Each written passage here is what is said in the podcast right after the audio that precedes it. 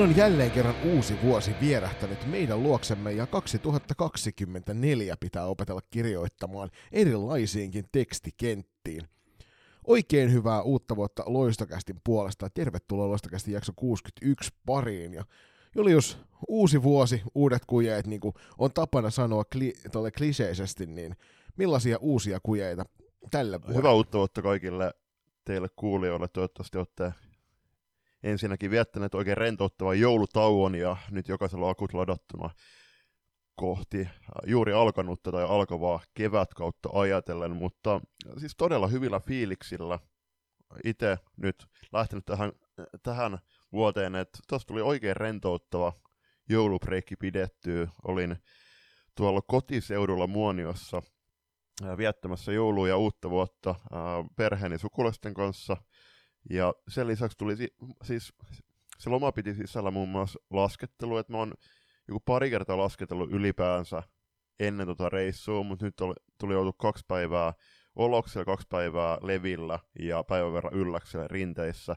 Äh, oli todella nastaa ja siellä oli siis ihan äärettömän nätit ja hienot kelit ja sopivasti pakkastakin, että ei liian kylmää. Ää, nyt itse asiassa nyt nauhoitusviikolla, niin siellä on pakkaset oikein kurittunut ihan kunnolla muoniolaisia ja ylipäätään Lapissa, että siellä on ollut yli 30 astetta.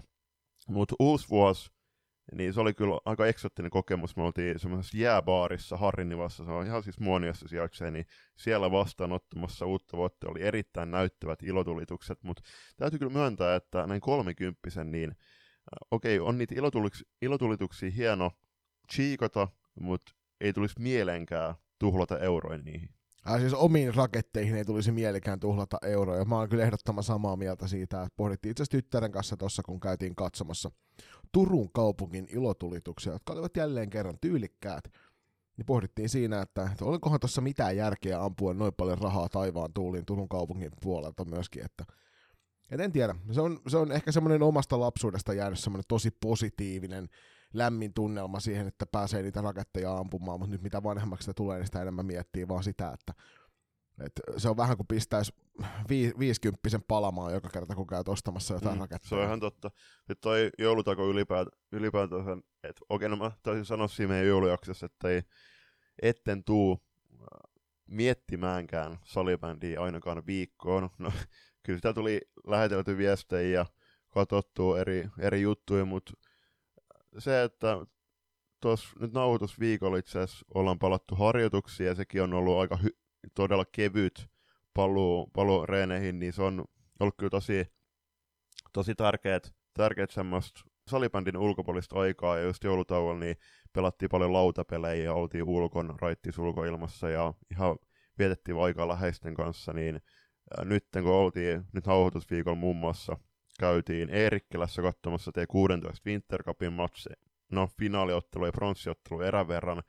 Nyt on se, semmoista sopivaa, sopivaa nälkää myöskin tätä al- alkanutta viikkoa varten, koska nyt viikonloppunkin pääsee pitkästä aikaa sarjapeliä makuun. No, oli kyllä tosi miellyttävä viettää tuo joulu tuolla tavalla kevyesti, että olin tuolla sukuloimassa jouluajan pääkaupunkiseudulla ja sitten viettänyt ihan rauhallista aikaa tyttären kanssa tässä kotosalla. Ja oli vähän vaikeaa, kun meillä oli tuossa, oliko kerran viikkoon, muutaman viikon ajan vaan harjoitukset ja sitten sit tuntui siltä, että et ei oikein niinku saanut mitään aikaa niillä viikoilla, kun se valmennus kuitenkin aika voimakkaasti rytmittää omaa arkea. Ja hirveä suru tuli sit siitä, että oikeasti, oikeasti kävi sillä tavalla, että että niinku vähän salibändihommat unohtui kunnolla. Et mä otin kyllä päävapaa oikein urakalla tästä salibändistä. Katsotaan sitten, että mikä se todellisuus on tuossa huomenna, kun pitäisi palata sitten normaali salibändiviikon pari. Kun palattiin tai ajettiin Muoniosta Turkuun, se 13,5 tuntia kesti vaan ajaa, niin ihan sattu, siis no sen matkan aikana ehtii aika montakin albumia kuuntelemaan, se tuli todistettu, mä kuuntelin seitsemän albumia läpi, ja päätin sitten, että, että kunhan nyt muistan, pyrin muistamaan joka päivä, jos mä kuuntelen että albumia, niin kirjan sen ylös. Niin tähän mennessä nyt, kun 7.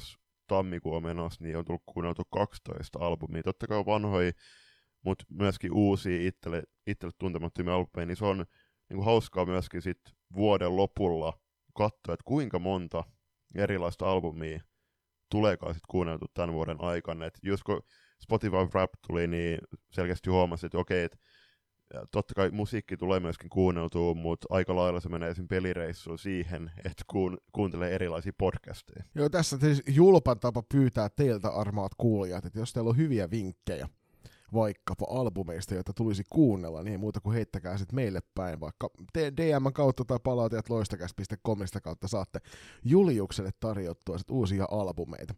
Me pistettiin tuossa Discord-kanava pystyyn, tarjottiin se ihmisille joululahjaksi ja nyt mukavasti tullut jo väkeä sisälle, mutta me toivotaan yhä, että teitä tulee lisää. Siellä on pientä keskustelufoorumi meininkiä jo tällä hetkellä, toivottavasti saadaan sitten räjäytettyä pankki niin sanotusti, että te tuutte sinne innolla meidän kanssa juttelemaan pelipäivistä ja juniorisarjoista ja tarjoaa meille jutunaiheita. Eli käykää katsomassa toi meidän Discordi, siihen löytyy linkki ja sitten tuolta meidän somen puolelta ehdottomasti lämmin suositus sille. Mutta jutun aiheesta. Viime vuonna puhuttiin paljon junnuasioita, varsinkin loppuvuodesta. Ja se herätti nyt kuulijoissa tosi paljon kysymyksiä, noi aiheet, mitä me käsiteltiin. Ja aloitellaankin tämä jakso poikkeuksellisesti sillä, että meillä on tosi paljon kuulijapalautteita heti tähän alkuun. Joo, tämä juontaa siis juurensa siihen, että että taidettiin joulukuun jossain jaksossa puhua siitä, että pitäisikö junioreille kehittää semmoinen sääntö, että saa pelata vain kahta eri ikäluokkaa maksimissaan kauden aikana.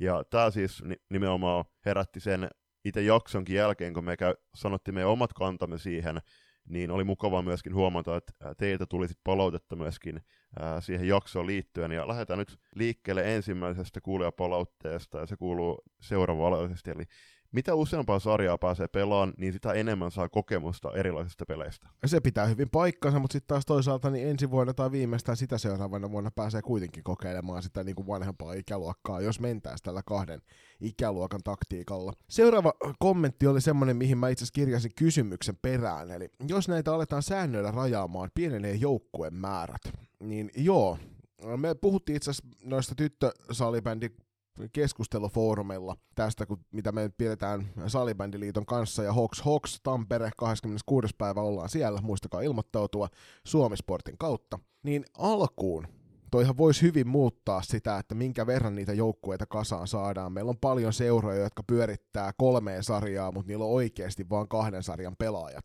Mutta mä näkisin itse ehkä enemmän sen niin, että tämä pakottaisi ne seurat tekemään enemmän töitä sen eteen, että saadaan niitä pelaajia. Koska sitten taas kuitenkin, jos nyt vaikka sanotaan, että T16-ikäiset käy pelaamassa T21-pelejä, että saadaan se kokoonpano täyteen, niin äh, jos sulla on T18 ja T16 täynnä, niin ensi vuonna viimeistään sitä seuraavana vuonna, niin sulla on siellä T21 jo joukkue. Ja mikäli se sun junioriputki tulee sieltä alta kunnolla, niin parissa vuodessa me korjataan se tyhjä aukko. Mutta jos me väkisin, niin kuin Julius tykkää sanoa, lähdetään ampumahaavaa paikkaamaan laastarilla, niin pitkässä juoksussa se aiheuttaa kuolion. Onko se mukaan muka jotenkin hieno uroteko, että seura kasaa, kasaa ja saa aikaan vaikka T21 ikäluokan ja mahdollistaa sitä kautta vaikka kahdelle tai kolmelle, näin raflaasti sanottuna, jollekin kolmelle pelaajalle oman ikäluokan sarjan pelaamisen sillä keinoilla, että just otetaan jostain T16, jopa T14 ikäluokasta paikkaamaan niitä pelaajia, kasaamaan sitä, tai täydentämään kokoonpano niihin matseihin, että saadaan esimerkiksi kaksikentällistä kasaan, kun sitten taas se, re, se reeni-arki on, on juuri sitä, että siellä on ne ehkä viisi, oma, viisi oma ikäluokan pelaajia siellä harjoituksissa, siellä on mahdollisesti jotain naisten kakkostivaripelaajia, T18 T16 pelaajia. Seuraava kommentti on aika yksinkertainen, eli F-liiga on korkeampi ikäraja. Ja tällä, tällä vuonnahan se on 07 syntyneet, tällä kaudella, ensi kaudella oletamme, että se siirtyy siihen 08, koska nyt 07 on kaksi vuotta ollut se nuorin ikäluokka, joka on F-liigaa saanut pelata. Tämähän ei siis päde toiseen pääsarjaan, eli tuohon naisten divarin puolelle. Siellä saa pelata nuoremmatkin pelaajat, koska kyseessä on eri kilpailusäännöt. Mitä sä oot Julius mieltä? Pitäisikö toi rajata esimerkiksi ikäluokan perusteella? Mä oon itse vahvasti tässä niin kuin tämän kauden mittaan, kun tätä asiaa on pohtinut, siirtynyt sille ajatukselle, että T18 olisi ehkä, ehkä niin kuin hyvä, hyvä, hyvä semmoinen niin selkeä raja sille, että jos oot T18-ikäinen, niin sit saat pelata F-liigaa ja naisten divaria. Joo, ja hyvä lisäys tuo naisten divari, koska naisten divarissa saa tällä kaudella pelata jopa 09, että se on jotenkin erikoista, että, että miksi kun puhutaan, että molemmat on pääsarjoja, molemmat, molemmat pelataan yksittäisinä otteluna 3 kertaa 20 minuuttia, reissupeleinä myöskin, niin se, että, että miksi toisessa se ikähaitari näiden välillä on kaksi vuotta, että millä, millä perusteella, että olisiko tähän niin mahdollista saada muutos vaikka ensi kaudeksi, voitaisiin heittää Joni Toivola viesti suoraan tästä aiheesta ja katsotaan, mitä Toivola pääsarjapäällikkö vastaa meille, mutta se, että mä oon ihan samaa mieltä tuosta T18, että että okei, nytkin nämä 07, muutama 07, joka on pelannut F-liigaa vaikka pari kautta, ei ole kyse siitä, ettei, etteivätkö he pärjäisi. jokainen voi varmasti allekirjoittaa oman toteamuksen siitä, että, että tälläkin kaudella F-liigassa on useampi 07, jotka pelaavat isossa roolissaan omassa joukkueessa, eivätkä missään nimessä jää esimerkiksi vanhempien pelaajien jalkoihin, mutta ajatellen tulevia kausia, niin jos mietitään, mietitään just näitä pelaajamääriä, niin olisiko, olisiko just toi T18, vai niin kuin allekirjoitan myöskin, että se T18 olisi hyvä ikäluokka rajata juurikin niin F-liigaa ja naisten divaria ajatellen, koska se mahdollistaisi, se, mahdollistaisi sen myöskin, ettei, ettei tulisi tämmöisiä niin kuin käsittämättömiä hyppäyksiä ikäluokkien välillä. Esimerkiksi juurikin ne, että nuoremmat pelaa, pelaa jopa kahta, kolme, kahta tai kolmea vanhempaa ikäluokan sarjaa. Joo, se voisi ehkä olla vielä jopa niin, että T18-ikäluokan se vanhempi ikäluokka. Eli ensi vuonna se olisi sitten 07 edelleenkin, niin olisi sitten se. Et sitä kautta saataisiin se tungettua sinne, sinne niinku peruskoulun ulkopuolelle se vaihe, kun sä pääset oikeasti aloittamaan F-liigassa, ja se, se tuntuu mun mielestä järkevältä ajatukselta, että me ei anneta noitten nuorten painaa tuolla niin kuin itseään ihan loppuun jo ennen kuin on kaksikymppisiä. Mutta nämä on sellaisia asioita, joita varmasti niin kuin kannattaa nostella esille ennen kaikkea nyt tässä sitten kevään mittaan ja ennen kuin ensi kauden sarjajuttuja nostellaan, nostellaan sitten taas liiton puolelta ja F-liigan puolelta, koska vaikutusmahdollisuuksia on olemassa. Ja kuten toisessa erässä tulette kuulemaan, niin ö, tapa, tavat millä vaikuttaa niin on sitten sellaisia, joilla, jo, jo, tavat, joilla yritetään vaikuttaa. Niin se sitten pitkälti määrittelee se, miten se vastaan otetaan. Niin, jos loppukannattiin tähän, että että jos mietitään, että kun mahdollistetaan näille nuorille pelaajille F-liiga-pelit, niin perusteluna on se, että tarjota, me, meidän pitää tarjota riittävän tasokkaita pelejä, pelejä ja riittävää reenivastetta ää, näille nuorille lahjakkuuksille, ettei, ettei oman ikäluokan pelit mukaan riitä, niin jos miettii, että vaikka T16-ikäluokan pelaajat, jos se pelaa vaikka T16 ja T18 niin maksimissaan niin kuin kahta sarjaa, niin kyllä se lähtee myöskin ihan siitä te, teitä, teistä valmentajista ja joukkueesta, että, että kuinka korkeaa vaatimustasoa te pidätte yllä teidän harjoitusarjessa ja myöskin siellä peleissä. Totta kai siis vastustaa vaikuttaa myöskin siihen, että minkälainen se peli on, mutta kun paljon, puhutaan, paljon on puhuttu myöskin oman joukkueen kanssa siitä, että, että miksi me, miksi me mennään siihen vastustajan asettamaan pelitempoon, kun me pystyttäisiin huomattavasti korkeampaa vastata tarjoamaan. Seuraava kuulijakommentti on äh, varmaan jatkoa tuolle edelliselle ikärajahommeleille. Eli hyvä ehdotus ikärajoille voisi olla T12-T16, T14-T18 ja T16-21, mutta nyt tämän rajo, äh, raottelun kanssa niin tuossa on edelleen se sama ongelma että T16-ikäiset pelaavat jälleen kerran kolmea sarjaa, mikäli näin on. Eli ainut, miten mä näen tulevaisuudessa, että, että salibändi kenttä voi oikeasti voida hyvin on se, että jokaisen ikäluokkaan täytyy pystyä rakentamaan joukkue. Ihan oman ikäisistä pelaajista eikä niistä nuoremmista pelaajista pelkästään, niin sitä kautta sit tavallaan pakottaa se seurakenttä tekemään hyvin sitä työtä. Koska niin kuin tuolla nyt on huomattu keskustellessa muun muassa näissä meidän palavereissa – niin moni seura tuudittautuu semmoiseen valheelliseen tunteeseen, että vuodesta toiseen meille vaan lappaa lisää pelaajia sisään, eikä meidän tarvitse tehdä mitään sen asian eteen. Ja kun katsotaan, mihin suuntaan esimerkiksi meidän syntyvyys on menossa tällä hetkellä Suomen maassa.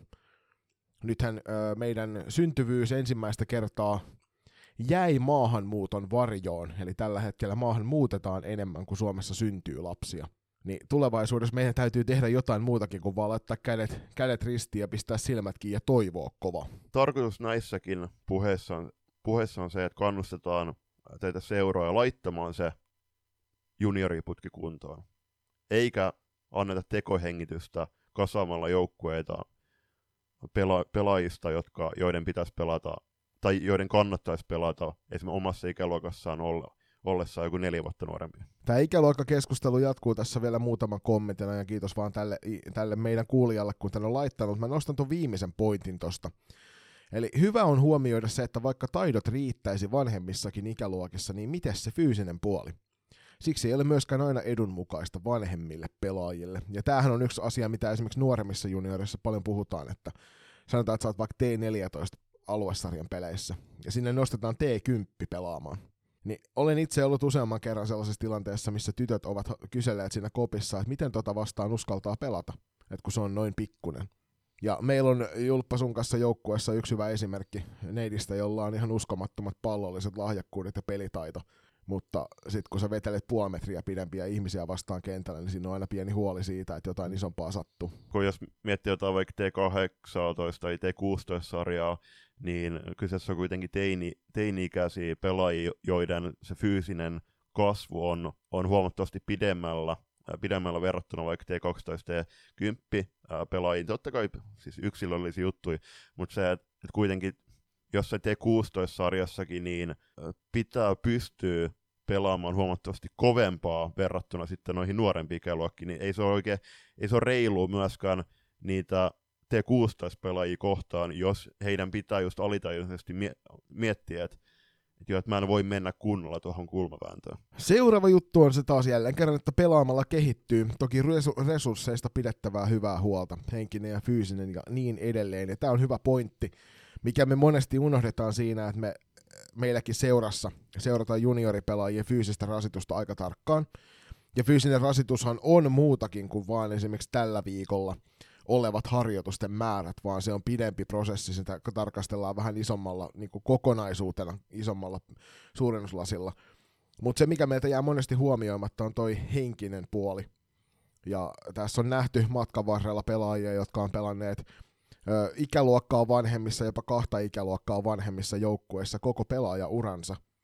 Ja heiltä on sitten sen takia jäänyt ehkä tiettyjä asioita kokematta omassa ikäluokassaan, omassa kehityksessään. Että toi henkinen, henkinen kehitys on kuitenkin teiniässä aika iso, ja sinne pitäisi saada enemmän niitä voimavaroja tukemaan sitä, sitä nimenomaan sitä terveellistä henkistä kehitystä.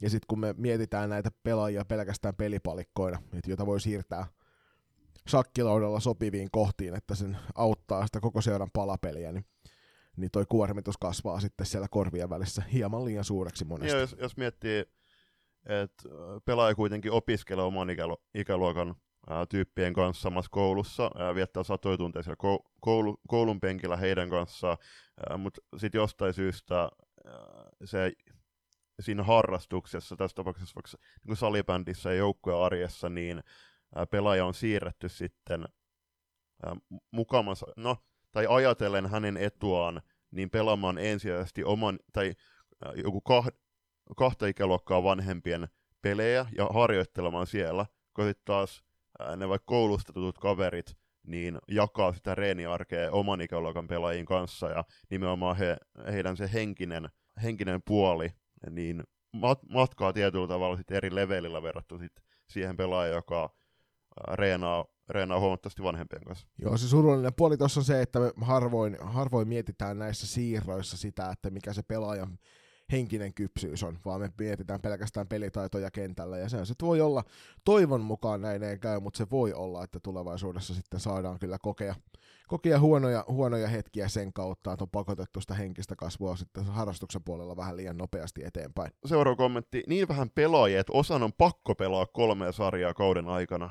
No, tätä itse asiassa... Joo, ja siinä on mun kommentti niin, peräsisällä no sitten. Ja se kuuluu, että se on meidän itse aiheuttama ongelma. Juuri, siis tästä ollaan nyt paasattu oikeastaan tota, avauserä äh, pitkälti, eli, eli ju, turha, siis tästä katsotaan peiliin, tunnistetaan ongelmat ja korjataan ne, ja niitä ongelmia ei korjata sillä että me teko, tekohengittämällä pidetään jotain ikäluokkaa keinotekoisesti yllä meidän seurassa. Nyt tuo seuraava kommentti on sen verran eksoottinen, ilmeisesti en tiedä puuttuuko siitä puolikas tuosta lauseesta, onko siellä painettu enteriä hieman liian nopeasti, niin ei ehkä osata tuota tarkemmin analysoida, että mitä sillä tarkoitetaan, joten mennään tuohon junioripelaajien tulisi paikata isompien sarjojen poissaolojen ja vajeen kautta, ei voittojen vuoksi. Ja tästä mä oon ehdottoman samaa mieltä, että kyllä mä sen ymmärrän, että jos vaikka T21 ikäluokan peleistä puuttuu sairastumisen takia neljä pelaajaa, niin jostain ne pelaajat sinne täytyy tuoda mukaan. Mutta sitten voidaan myös pohtia sitä, että, että, että onko se aina mietittävä puhtaasti se voiton kannalta, vai olisiko siellä ehkä siellä T18 sen tähtikategorian takana pelaajia, jotka vois hyötyä tuosta T21-peleistä. Et me hirveän helposti evätään tietty osa pelaajista ulkopuolelle näissä hetkissä, ja mietitään vaan, että no toi on ton joukkueen paras pelaaja, niin me otetaan se meille avuksi. Ja sitten taas me saatetaan tolla evätä hyvin jonkun toisen pelaajan, semmoisen ehkä taustavoimapelaajan kehittyminen, että hänelle ei annettukaan sitä vastuuta, annettu sitä mahdollisuutta, ja sitten sen takia hän ei välttämättä ehkä saakaan sitä kehityspiikkiä, joka sieltä oli tulossa. Niin ja jos nyt ajatellaan tilanne, että vaikka täällä T21-joukkueella on, on joukkue kasattu niin, että siellä on sanotaan jopa 15 sen oman T21-ikäistä pelaajaa pelaamassa ensisijaisesti niitä pelejä, eli he on lukittautunut siihen joukkueeseen, he ei pelaa sit F-liiga tai Suomisarja, vaan se T21 SM-sarja on heidän se ykkössarja, niin sieltä on vaikka ne neljä pelaajaa pois, niin on se, tuntuu hassulta, että että me sitten skipataan se yksi ikäluokka siinä välissä ja otetaan sieltä T16 ne staraluokan pelaajat paikkaamaan sit niitä, niitä muita. Ja sitten se tilanne voi olla se, että, että ne T16-ikäluokan pelaajat kuitenkin tulee pelaamaan vaikka äh, siihen kolmoskenttään jotain 0-0 peliä, mihin takuulla väitän, että ne T18-pelaajat olisi myöskin pystynyt. Eli se, että, että mit, mitä ne pelaajat sit saa siitä, että, että viekö se eteenpäin, että ne tulee pelaamaan 0-0 safety-peliä pienillä, pe, pienillä peliminuuteilla, kun ne vois vaikka pitää sitten vapaan viikonloppu ne pelaajat ja keskittyä täysin seuraavaan reeni, reeniviikkoon. Kolmas sarja on sellainen, joka ei kehitä, vaan on siellä vaan esimerkkinä nuoremmille. Nyt tähän, tätä mä en ihan täysin tar- tajua, että mikä tämä on tämä no. ajatus mulle tulee itselle ensimmäisenä kyse, kyse siitä, että onko tässä nyt esimerkiksi T16-ikäluokan pelaaja, joka pelaa vakituisesti T18 matkassa, ja sitten pidetään niinku ajatuksena se, että esimerkiksi T16 SM-sarja tai Divari ei kehitä tätä pelaajaa. Joo, siis kyllä mä, mä myöskin äh, näen tämän sellaisen just, että, että tässä on haettu, että pelaaja pelaa vaikka T18 ensisijaisesti, T21 on se toinen sarja, kolmanten sarjan, niin on, on se pelaajan oma ikäluokka, johon hän tulee sitten – toimimaan tietynlaisen esimerkkinä niihin otteluihin, kun sitten taas näkisin, että ne johtavat pelaajat toimii nimenomaan e- esimerkkinä ennen kaikkea siellä reeni arjessa ja myöskin sit matseissa. Joo, ja mä itse henkilökohtaisesti sanon suoraan, että mulla on aina ollut sellainen periaate, että jos siellä vanhemmassa ikäluokassa sattuu mun ikäluokan pelaajia olemaan, ja hei treeneihin tuu, niin heillä ei ole mitään asiaa myöskään peleihin. Eli mulla on ihan tarpeeksi väkeä, jotka painaa se kolme-neljä kertaa viikossa hommia, sen eteen, että he kehittyy omassa pelissään ja kehittyy joukkueena, niin he kyllä sitten kantaa se vastuu myös niissä peleissä, jos, et ei sinne kaivata yhtään ainutta semmoista vatsastelijaa mukaan. Ja y- mä pidän tosi ongelmallisena ajatusta siitä, että oman ikäluokan pelit tulisi millään muulla sijalla kuin y- ensimmäisellä sijalla. Koska va- vaikka sä olisit millainen supertalentti, niin sekin on tärkeää, että sä voit dominoida jotain sarjaa. Ja sitten sen kautta saada niitä lisäkokemuksia siitä, mitä on mm. se vastuun kantaminen kentällä. Ja ennen kaikkea niissä tiukoispeleissä, missä kaikkien niiden muiden tyyppien katseet kääntyy suhun, niin siinä opetellaan sitä painettilassa pelaamista isolla tavalla. Ja mä haluan nähdä sen valmentaja, joka väittää, että se ei ole niin kuin, hyvä tapa kasvattaa huippupelaajaa, että hän saa kovissa painetiloissa kehittyä. Noissa tilanteissa, että se pelaaja käy reenaamassa sit vaikka ni, siinä vanhemman ikäluokan ää, reeneissä, peleissä hakee kovempi pelejä, mutta to, toskin, että et, et on se, tunt, tuntuu erikoiselta ja jopa raadolliselta ajatukselta, että et, et pelaaja pelaa vaikka koko sen juniorisarja, junioriuransa vuotta vanhemmissa, ja, joka sitten saattaa johtaa siihen, että et hänet menee sitten ne oman ikäluokan pelit oikeastaan niin useampi, ik, useampi oma ikäluokka ikään kuin sivuun, ja sen takia, että hän on koko uransa keskittynyt vanhempiin junnuihin, kun hän, hänellä olisi nimenomaan mahdollisuus myöskin sit hakea noita pelejä, missä voisi dominoida. Et kuitenkin junioriurat on, on niin, niin lyhyitä, että on se, sit, sit kun katsoo pelaajan sitä uraa, niin hän on pelannut vaikka de, vanhoissa D-tytöissä, eli T14-tytöissä. Sitten hän on pelannut joku pari peli T16 ja 4-5 kautta jopa T18. Ja edelleen mä väitän, että tämä on iso, iso osa tästä syystä, niin on ihan puhtaasti meidän kaikkien seuratoimijoiden, salibänditoimijoiden. Jos me ei saada niitä pelaajia tarpeeksi, niin se paikkaustapa voi olla se, että me katsotaan Ylen jonkun pelaajan henkistä voimavaraa ja tehdään päätöksiä puhtaasti sen perusteella, että minkälaiset mailataidot sillä on. Sitten viimeinen kommentti ennen kuin siirrytään f osioon Nyt takerrutaan vähän liikaa ikäluokkien määrään. Enemmänkin pitäisi tarttua pelien määrään. Mikä on hyvä pelien määrä? Se on sellainen keskustelu, mitä tässä on käyty nyt 12 vuotta, kun mäkin on tässä seurassa valmentanut. Monesti kuuluu, että sellainen 50-60 peliä olisi hyvä saada kenttäpelaajille sitten huomaa samalla sen, että siellä ei esimerkiksi mietitä yhtään maalivahtien peluutuksia, maalivahtien pelimääriä. Et jos pelaaja saa 50 peliä ja maalivahti on samassa määrässä pelejä jakamassa otteita toisen maalivahdin kanssa, niin hän pelaa 25 peliä. Niin onko se riittävä määrä pelejä? Mikä on liikaa, mikä on liian vähän, sekin on yksilöllinen ajatus. Ja sitten pitää muistaa se, että salibändi on vaan harrastus. Heillä on muutakin elämää. Se koulu on se ykkönen, perhe tulee siinä saman tien seuraavana. Nämä on sellaisia asioita, joista on pakko pitää huolta ennen kuin salibändi. Jos on ystävät, joiden kanssa täytyy saada viettää aikaa, niin helpoin tapa muuttaa tätä kokonaisuutta on se, että me tehdään tarkemmat säännöt sille, että missä se pelaaja saa pelata. Ja sitten sitä kautta hallinnoidaan sitä kokonaisuutta. Kyllä niitä pelejä saa sen 50 kappaletta kauteen, vaikka se pelaisit vain kahdessa ikäluokassa. Ja jos sitä tarvitaan vähemmän, niin se on sitten taas valmentajilla peiliin katsomisen paikka.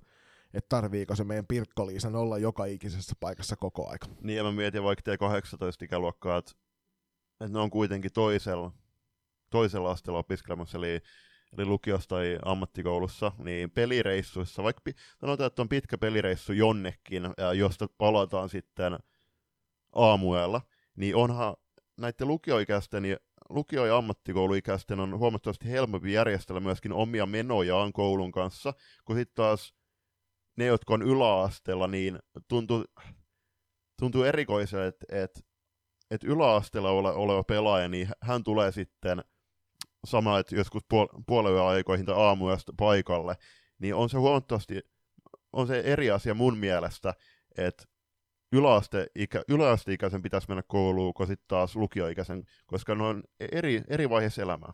Mutta siinä, kiitos kuulijoille jälleen kerran palautteesta, niin muutamia juttuja vielä pohtien noita joulukuussa käytyjä keskusteluita. Nyt napataan ensimmäisen erään tuttuun tapaan tähän loppusuoralle naisten pääsarjakeskustelut, ja aloitetaan Julius f osiolla. Lähdetään liikkeelle klassikista, klassikin sometyypeille terveisiä kehuja, te teette aina mun mielestä tuota, Aloitetaan klassikista ja klassikin some vastaaville terveisiä.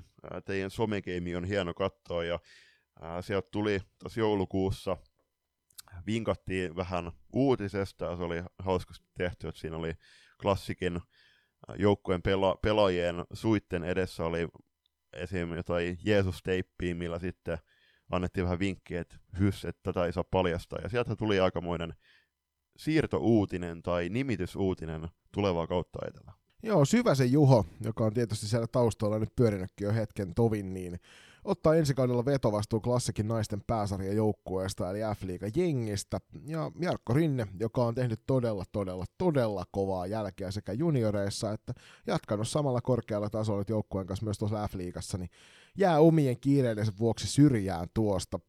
Mulla ei itsellä ole hirveästi huolta, Syvänen on kuitenkin aika pitkän linjan klassik-tyyppi, niin varmastikaan se klassikin pel- pelitapa ja se klassikin tapa olla siellä kentällä joukkueena niin ei tule hirvittävästi muuttumaan, mutta ehkä pieniä nyansseja peliin saattaa tulla nyt, kun Syvänen ottaa se päävastaan. Joo, ja onhan Syvänen täysverinen familin jätkä, että hän on pelannut miesten edustuksessa moni, moni kausi ennen siirtymistään valmennuspuolelle ja tuohon rinteen siirtymisen syrjään, niin se on mun mielestä eh, niin kuin hieno rehellis puhe, puhetta ja myöskin ää, ajatusta, että et kuitenkin tässä hän on pitkään valmentanut junioripuolella ennen siirtymistä liikatehtäviin ja se, että reenei kolme-neljä kertaa viikossa siihen pelireissut, niin kyllä tässä on täysin ymmärrettävää, että nyt on aika myöskin antaa sitten aikaa perheelle, perheelle ja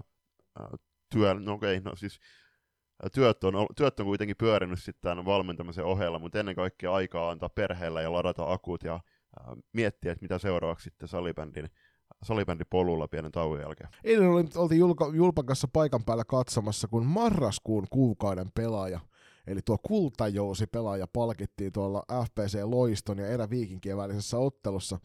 Mutta myös joulukuulta Julius valittiin kuukauden pelaaja, vaikka siellä pelattiin vain yksi ottelu jokaiselta jengiltä aika mielenkiintoista, että tuo, tuon yhden ottelun perusteella saatiin kuitenkin valittua sitten, että millä tavalla, mistä hatusta nämä kaikki nimet on repäisty sitten. Että Daniela Westerlund, itse oikeutetusti kylläkin tietysti loistava pelaaja, muun muassa naisten MM-kisa rosterissa mukana korkealla tasolla suoritti, mutta olihan toi aika erikoinen veto, että yhden pelin perusteella niin jaetaan kuukauden pelaajan palkinto. Ää, niin korjattakoon sen verran, että Velhot jo, eikö O2 Jyväskylä ja Saipa ei, eivät pelanneet tuossa joulukuussa, mutta se, että Joo et kuitenkin tässä painotettiin sitten, eli naisten väistyvä päävalmentaja Lassi Kuronen sitten tiettävästi viimeistä kertaa palkitsi sitten kuukauden pelaajan, niin painotti sitä, että tässä, tässä oli korostuksena nämä MM-kisa otteet, missä Westerlund suoritti tasaisella, tasaisella varmalla otteella. OK nimitys ja Dampulle onnittelut palkinnosta, mutta mä olisin itse heittänyt tänne esimerkiksi kolmoskentässä pelanneiden pelaajien suuntaan, eli joko Ulla Valtola, Hanna Niemelä tai Mia Vallenius, joista erityisesti Hanna Niemelä pelasi mun mielestä loistavan turnauksen. Joo, ei hirveän vaikea lähteä väittämään sulle tuossa vastaan. Sarja tosiaan nyt palasi joulutauolta, ja eilen lauantaina, kun tätä nauhoitetaan seitsemäs ensimmäistä, niin pelattiin useampikin F-liiga-kamppailu, jotka kiristivät entisestään tätä F-liigan kärkeä. Siellä tälle kaudelle kolmannen tappionsa kärsi TPS, lukemi 5-3 hävisivät tuolla Nurmi Järvelä SP Prolle, ja se oli kyllä Prota kova tempasu. Loisto voitti erä Vikingit lukemin 6-0, vaikka ottelun lukemat oli aika rujot, niin ottelun tapahtumat ei ollut kyllä sitä luokkaa. Ja näitten ansiosta, niin nyt sarjan kärkinelikko on toisistaan neljän pisteen sisällä ennen kuin Classic tänään pelaa sitten tuon rästiottelunsa. Joo, oli to- tosi hienoa, että Afrika palasi ylipäätään nyt joulutauolta tähän heti vuoden alkuun ja loppujen päästiin nauttimaan viisi, viisi hienoa matsia ja Joni ja mä selostettiin toi loisto Ervi. Ähm, tosi tiukkaa nyt, ja siis on ihan odotetun tiukkaa. Toki pienen yllätyksen on, ollut, on tullut se, että Tepsi on hävinnyt tässä vaiheessa kautta jo peräti kolmesti. Prota erittäin vakuuttava kotivoitto. Pieni kysymysmerkki oli se, että miksi Milla Nurund oli pois. Onko joku sairastuminen tai loukkaantuminen. Toivotaan, ettei, ettei hirveän, hirveän pitkä joudu olemaan poissa. Sitten tepsi, tepsipeli tuli katsottu meidän valmentajan saunoillas ainakin, ainakin erän verran, ja täytyy, täytyy se sanoa, että ei Tepsin touhuja varsinaisesti vakuuttanut Simoksissa. Joo, oli Tepsi aika kaukana kyllä siitä omasta priimatasostaan. Julppa, ilman ilman tota, että käyt vakoilemassa, niin kuka, mikä joukkue on kuntopuntarin kakkosena tällä hetkellä? Loistohan toki on viimeisessä viidesottelussa voittanut kaikki nuo viisi peliään, menettänyt siellä kyllä yhden pisteen sen takia, että voittivat vasta jatkoajalla. Mutta mikä joukkue on kuntopuntarin kakkosena? Rankat ankat. Rankat ankat. no. Kävitkö juuri vakoilemassa siinä, kun puhelin vilahti naaman edessä? No siis mä olin katsomassa ylipäätään tätä sarjataulukkoa, koska onhan se nyt aika herkullisen näköinen. Niin kuin kärki neljän pisteen sisällä. Sitten rankat ankat on kuitenkin noussut viidenneksi 26 pisteellä. Seitsemän peliä jäljellä vielä oululaisille, eli 21 pistet napattavissa. Sitten taas toi pudotuspeli taista, niin sekin käy tosi kiivaana. Seitsemänten oleva Pessi on 19 pisteessä. Ja no otetaan, napataan vielä, to, no Jyväskyläkin vielä taistelee, joka on 11 12 pisteessä, mutta onhan toi Proon, kol, Proon kolme pistettä Tepsistä ja he nousi tuohon viimeiselle pudotuspelipaikalle, niin erittäin herkullinen pudotuspeli taas tulossa nyt kevään. Niin, kaikille niille. Tästähän me puhuttiin myöskin tuossa vuoden joulu, meidän joulujaksossa itse asiassa, että mä heitin risuja kaikille niille sormien heristelijöille tästä sarjajärjestelmästä, niin jos tässä vaiheessa Luokaksi Jyväskylä on pelannut kuitenkin kaksi kolmasosaa tuosta runkosarjasta. Niin heillä on vielä yksi ottelu vielä vähemmän pelattuna. Eli siitä, jos he pystyy sen voiton nappaamaan, niin he on suorasta playoff-paikasta kahden pisteen päässä. niin kyllähän se nyt kertoo aika kivaa tarinaa siitä, että kuinka tasainen toi sarja loppujen lopuksi on. Meillä on kärki nelikko neljän pisteen päästä toisistaan, SSR ja Saipa tappelee tällä hetkellä tuossa sijoista 5 ja 6, ja sijoilta, sieltä 7-11, niin siinä on vielä sit mahdollista napata, napata sieltä se 7 ja 8 paikka. Eli ainut joukkue, joka selkeästi on pudonnut vauhista, niin on Kuopion velhot, joka oli ehkä oletettavaakin, mutta kyllähän toi on aika komean näköistä. Että kuinka tasasta toi ennen kaikkea, puhuttiinko kolmen kerroksen väestä. Nyt meillä on tässä neljän kerroksen väkeä, jossa Kuopion velhot on ihan omassa kerroksessaan tuolla pohjalla. Sitten on nämä playeriviivan ympärillä taistelevat joukkueet. Sitten on Saipa ja SSR siinä välissä. Ja sitten on tuo kärkinelikko. Jo velhoilla on nyt nauhoituspäivän sunnuntaina matsi klassikki vasta, eli klassik oletettavasti nousee sarjan kärkeen. Voidaan tietty katsoa ensi viikon jaksossa, että kuinka väärässä olinkaan, mutta velhoilla he on heillä mahdollisuus totta kai vielä nousta kuiville, mutta sanotteko taas vaiheessa, että et iso oletusarvo on, että velhot löytää tiensä sinne divarikarsintoihin. Mutta täytyy muistaa, että velhoilla on kuitenkin nyt viikonlopun jälkeen vielä kahdeksan matsia jäljellä. Ja heillä on todella iso kiusaajan rooli tarjolla kaikki noita jengiä vastaan, koska jos pystyy vaikka napsimaan kärkikamppa, kärkikamppailussa olevilta jengeiltä pisteitä tai pudotuspelitaistosta olevilta jengeiltä pisteistä, niin onhan ne todella isoja tuloksia ajatellen juurikin noita kamppailuja. Joo, hieno kevät, tämä niin alkukevät tullaan saamaan tässä, seurataan sitä tarkkana. Sata liigaottelua on pelaajille hieno, hieno taso, mihin päästä. Tiedetään, että siinä vaiheessa mekin ollaan Julppa sun kanssa puhuttu, että sit mielellään tarjotaan jo palkintoa, kun sata liigamatsiin pääsee. Nyt tällä kertaa Toni Näri, eli tuomari excellence suorastaan, niin nappasi itselleen nyt sata liikapeliä pillin varressa tuossa Pro ja Tepsi välisessä kamppailussa. Niin kyllähän se, jos se pelaajalle on hieno meriitti, niin kyllä se tuomarillekin on hieno meriitti, että sata peliä täyteen tulee. Ehdottomasti onnittelut äh, Tonille siitä ja äh, sata peliä.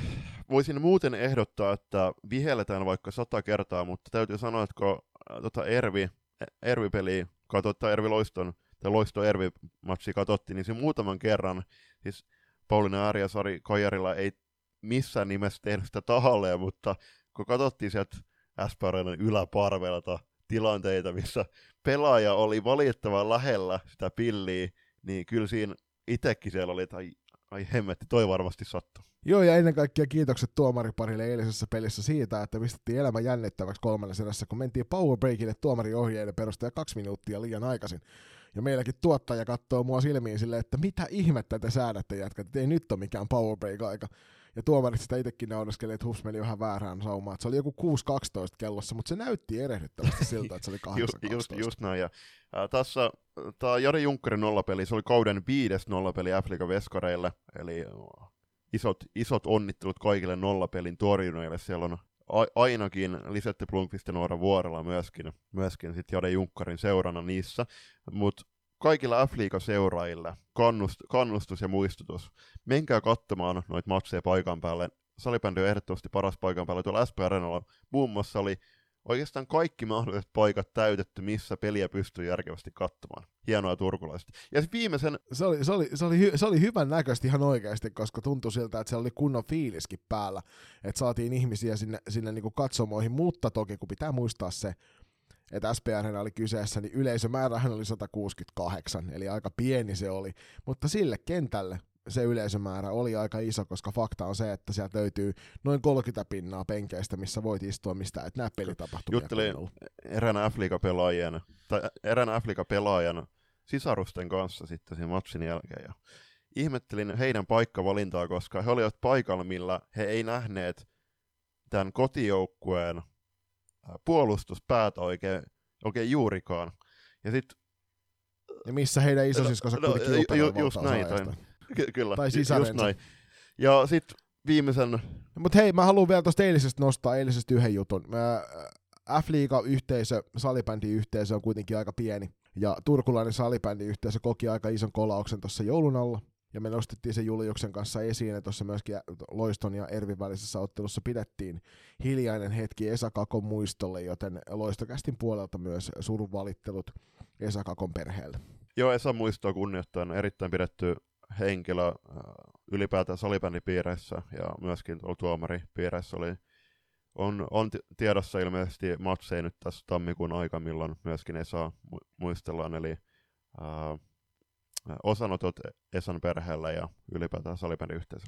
Viimeisen noston tähän Afrika-osioon, niin puhuttiin myöskin tuolla lauantaisessa matsissa. Ihmetellään vähän eri kaupunkien edesottamuksia, että miksei näitä nähdä, näitä Afrika-matseja, ylipäätänsä, ylipäätänsä pääsarjan matseja markkinointimielessä, että miksi laskutetaan satoja euroja joukkueilta, joiden budjetit on muutenkin pieni, heillä on sarjamaksut ja kaikki bussimatkat sun muut, ja ylipäätänsä sitten noin reenivuorot maksettavissa kauden aikana, niin on se erikoista, että joukkue joutuu maksamaan satoja euroja siitä, että he tulee pelaamaan pääsarjan matsin.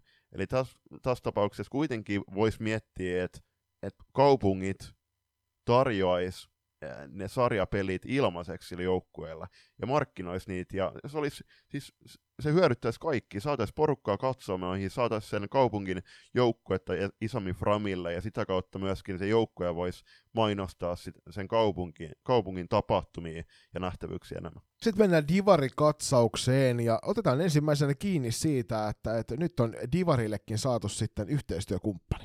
Niin siis korjaan Insidivari, koska, koska nyky- tai jatkossa kuukauden pelaaja Divarissa nimetään Anfra-pelaajaksi.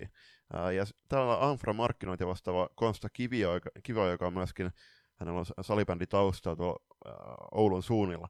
Aloitimme yhteistyön Insidivarin kanssa, koska Anfralla on halu olla tukemassa suomalaista urheilua. Kuukauden pelaajapalkinnot herättivät keskustelua, joten päätimme lähteä tarjoamaan apua siinä asiassa.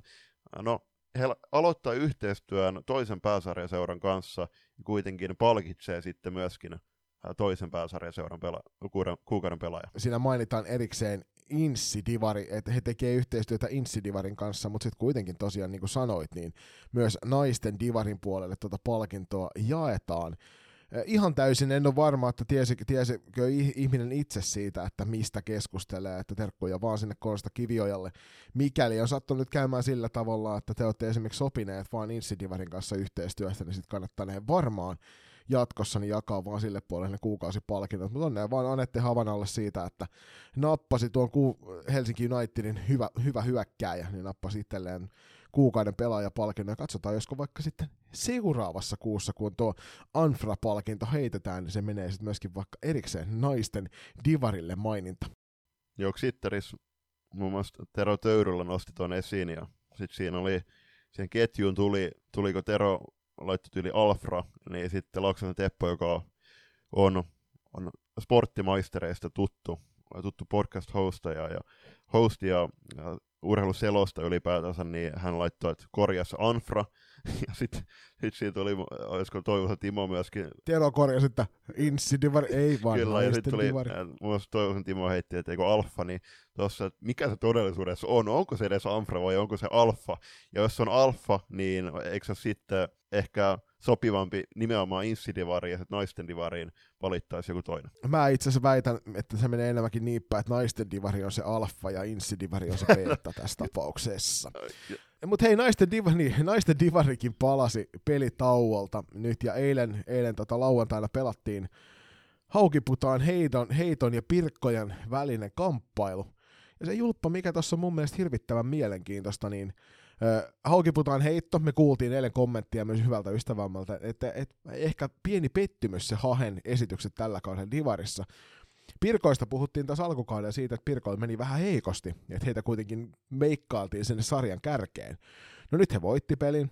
Ja tälläkin hetkellä he pelaa paraikaa tuolla Nivalassa, uuden karheassa Nivalan ha- salibändihallissa, mikä se oli nimeltä? Nivala Areena, eli, eli jatkossa ei koti, kotikoulussa pelejä, eli Taanilan koulussa, vaan kotihallissa, eli Nivala Areenassa. Nyt nauhoitushetkellä Pirkat johtaa tätä matsia toisen erän loppupuoliskolla 6-0, eli ää, oletetaan näin, että, että Pirkat nappaa tuosta pelistä täydet pisteet. Joo, Pirkoilla meni tovi päästä vauhtiin, mutta nyt on mennyt aika vahvasti ja itse asiassa viimeiset viisi peliä on päätyneet heillä voittoihin ja ovat nousseet sarja kakkoseksi, tuossa toki ottelun enemmän pelanneella kuin Virmo, joka on heitä pisteen jäljessä.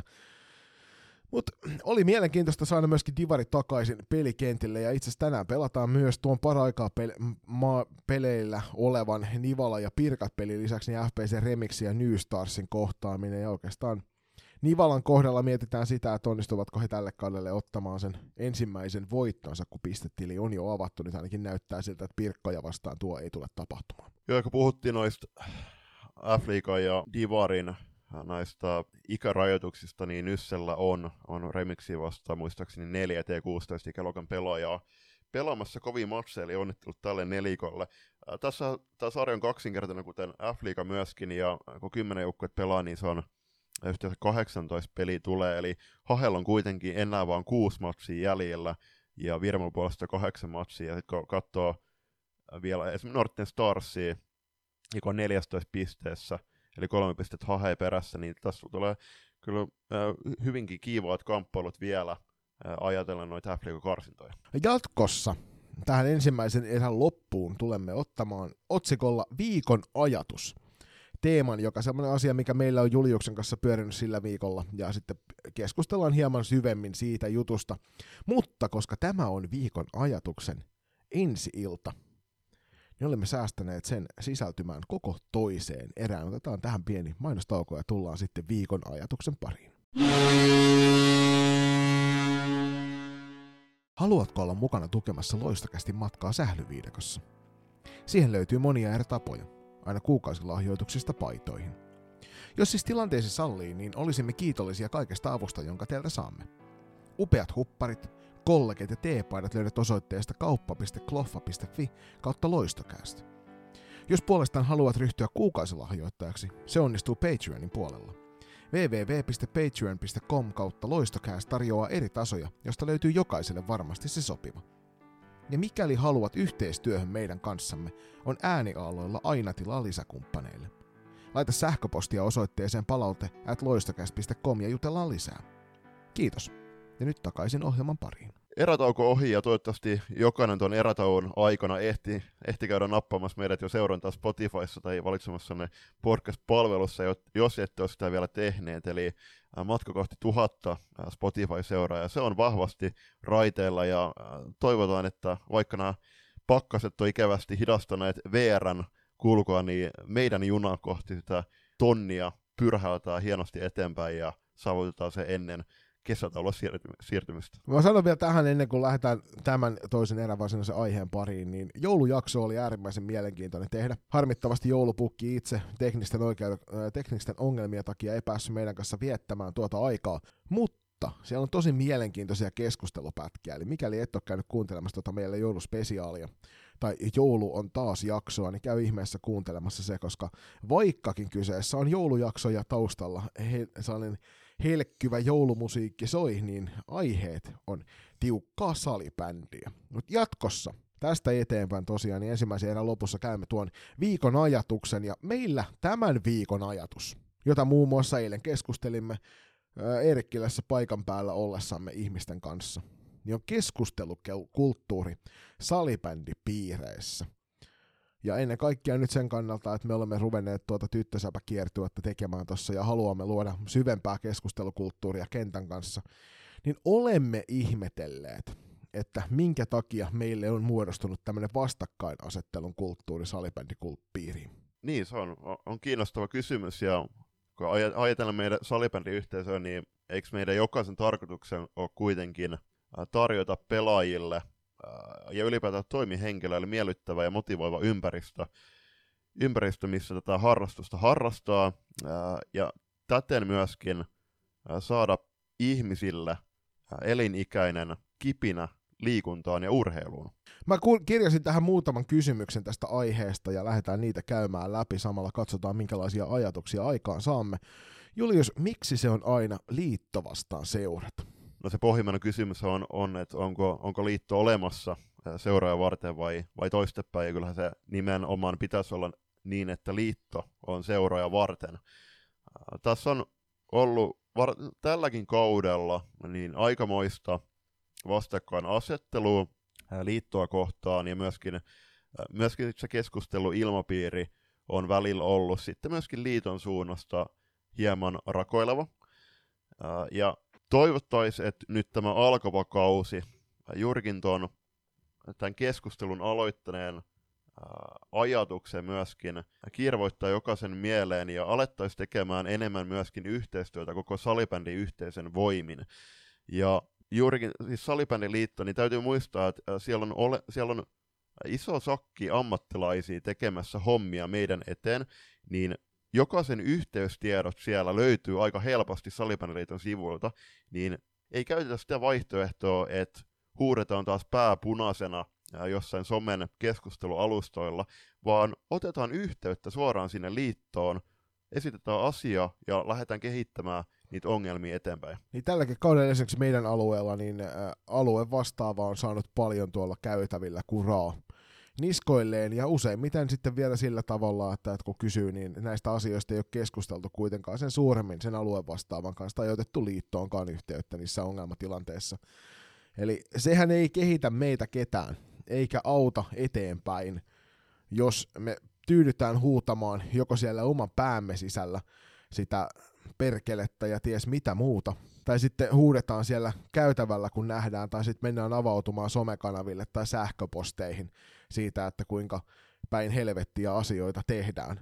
Vaan sellainen yhteistyökulttuuri, sellainen keskustelukulttuuri pitäisi tähänkin saada. Ja nyt ollaan Juliuksen kanssa tämän vuoden, tämän kauden mittaan tässä jouduttu aika paljon, tai saatu toimia liiton toimijoiden kanssa paljon enemmän yhteistyössä.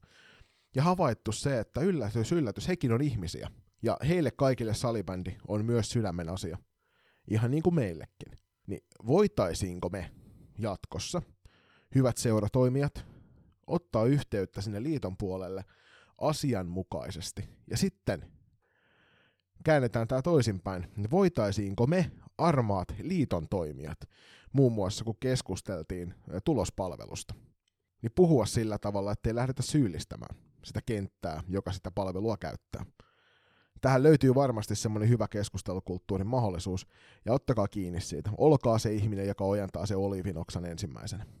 Niin, ja tuohon vielä lisäksi, että, että jos, jos sieltä kentältä tulee viestiä liiton suuntaan, että voitaisiko esimerkiksi kustannussyiden vuoksi vaihtaa ot, tai muuttaa otteluohjelmaa suotuisammaksi kaikille joukkueille ihan kulu, kulujen ja matkustuksen puitteissa, niin ei, ei, ei aleta heittää mitään turhi, turhi kommentteja siitä ja syyllistetä taas niitä seuroja, vaan tehdään sitä yhteistyötä. Ja kyllä niin kuin, mä toivoisin myöskin, että nyt kun on tämä palaverikiertoja, mutta myöskin on tulossa nämä eri alueiden kehityspäivät, niin menkää jokainen, jotka pystytte menemään sinne menojen, puit, menojen myötä tai menojen salliessa, niin menkää ja vaikuttakaa asioihin, koska nytkin tuolla palaverikiertoilla, niin siellä on käyty tosi hienoja keskusteluita, mutta valitettavasti siellä on yhä puuttunut ihmisiä, joiden, tie,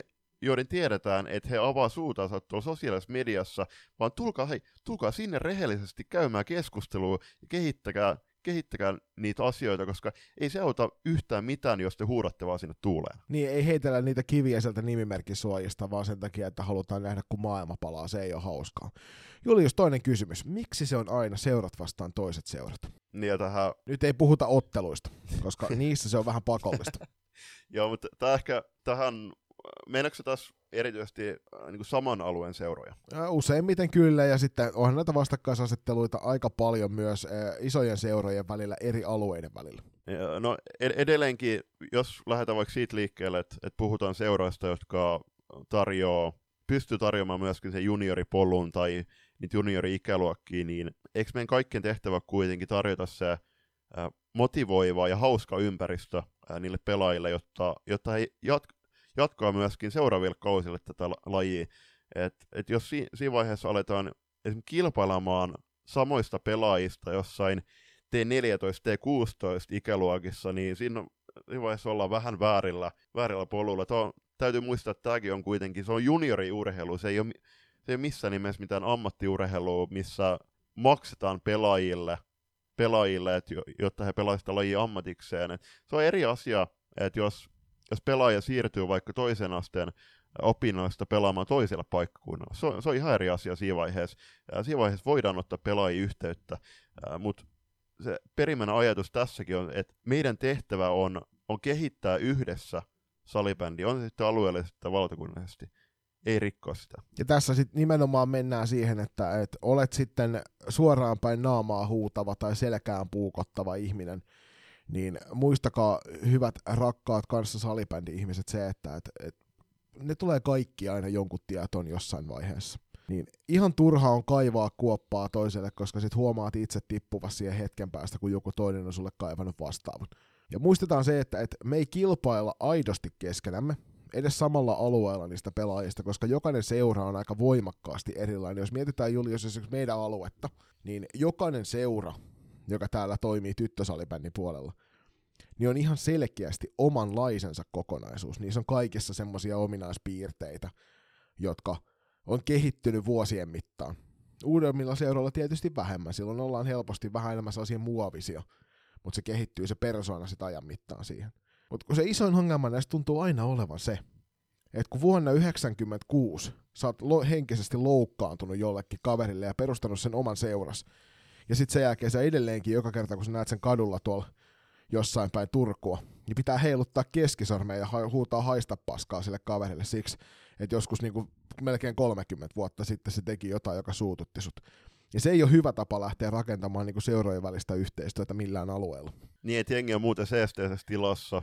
Oikeastaan se 20 vuotta on muuten mennyt to- todella kivasti, on tullut mahdollisesti perhettä, on, on edetty, edetty työuralla, saatu hienoja muistoja salibändistä, käyty ehkä reissaamassa Lapissa, mutta sitten kun, se, sit kun se jamppa tulee sieltä vastaan jostain vaikka Turun kauppatorilla tai Pieksämään kirjastossa, niin alkaa veri, verisuonet kiehumaan, ja että hitto, että tätä täytyy jatkaa. Että varmasti, että jo, jos, jos pystyy jotenkin helkottamaan tuon tietä, niin tuun, tuun tekee sitä jatkossa myöskin. Niin, ja siis tässä on kirjaimellisesti nähty tätä, että meilläkin on yhteistyökuvioita ollut useamman seuran kanssa, ja se on hauska, kuinka vaikeata ne on voinut alun perin olla, ihan puhtaasti johtuen siitä, että joskus joku on tehnyt jotain, joka on suututtanut jonkun toisen.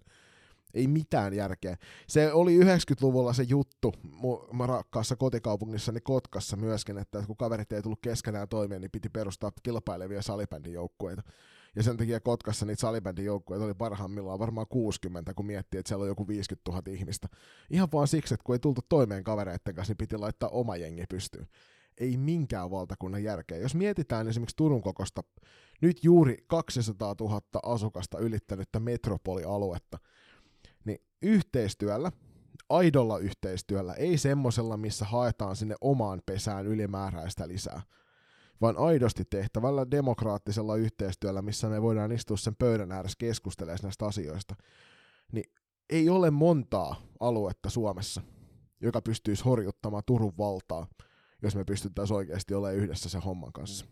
Joo, ja siis sama se on ihan ympäri Suomea, että, että jos mietitään, että ei me kaikki, siis ei meidän ta, ei meidän kaikkien seurojen tarvitse tarjota esimerkiksi SM-sarjan joukkuetta, jos ei meillä ole sitä pelaajamassaa tarpeeksi sitä varten. Että onhan se siis, sehän olisi kaikkien etu, että jos me alettaisiin tekemään näkyvämpää yhteistyötä, jos miettii vaikka meidän seuraa FPS Turku, me, ollaan, me tehdään tällä hetkellä T16 ikäluokassa, mitä mä ja Joni molemmat edustetaan, niin me tehdään yhteistyötä meidän alueella Turun palloseuran ja Salon palloilijoiden kanssa. Kumpikaan joukkueesta ei pysty tarjoamaan valtakunnallista joukkuetta tällä hetkellä, t- tälle kaudelle, niin sehän olisi ollut, voinut olla vaihtoehto, että, että siellä stopataan tämä yhteistyö ja sanotaan, että ei todellakaan, että, että me ei päästetä meidän pelaajia pelaamaan toisen sarjatason pelejä teidän joukkueeseen.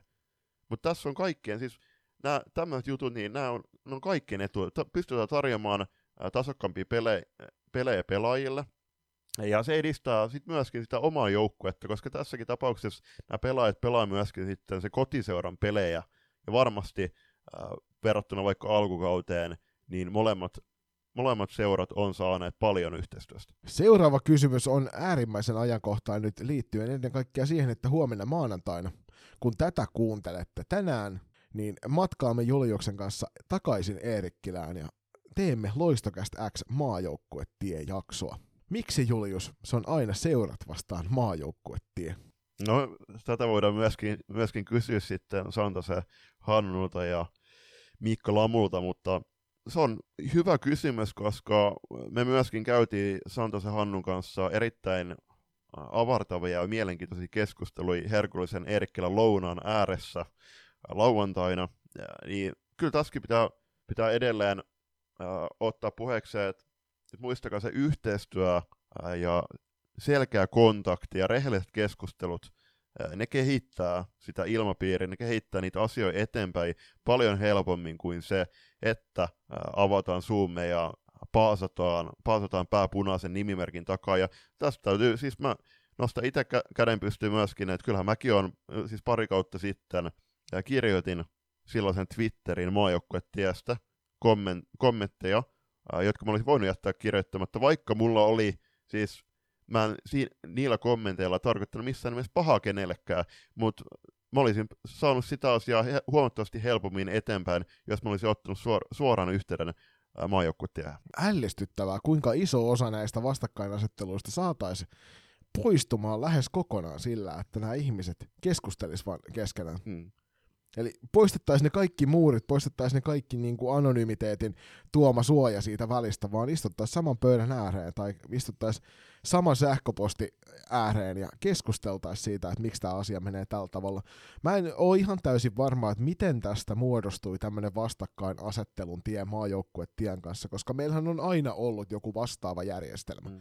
Meillä oli pikkupohjola leirejä, meillä on ollut sitä talent, mikä ihmi, ikinä se nyt olikaan aikaisemmin. Sitten on ollut selected playeri, joka on ollut myös Suomessa osittain, valtaosin Ruotsin puolella kuitenkin. On ollut muita vastaavia, ja nyt kolmannessa erässä käsitellään jälleen kerran yhtä tällaista ö, kaupallista toimijaa, joka on kyllä voimakkaasti ehkä niin kuin enemmän seuran, seuran puolelta kumpuava. Niin niissä mä en koskaan kokenut niissä Pohjola-jutuissa ja muissa, että oli tällaista vastakkainasettelua.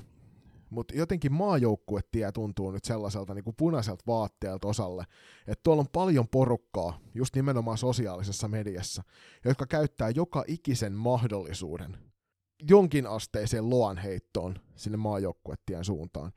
Ja mun mielestä Hannu nosti hyvin esille sen silloin, nyt pahoittelut Hannu, jos mä astun jollain tavalla tässä sun varpaille ja kerron vääriä asioita, mutta kun viime syksynä silloin nousi se iso halo maajoukkuetiestä. Ja kuitenkin siinä kävi samalla tavalla niin kuin esimerkiksi meillä, kun valitaan seuraavat kansanedustajat.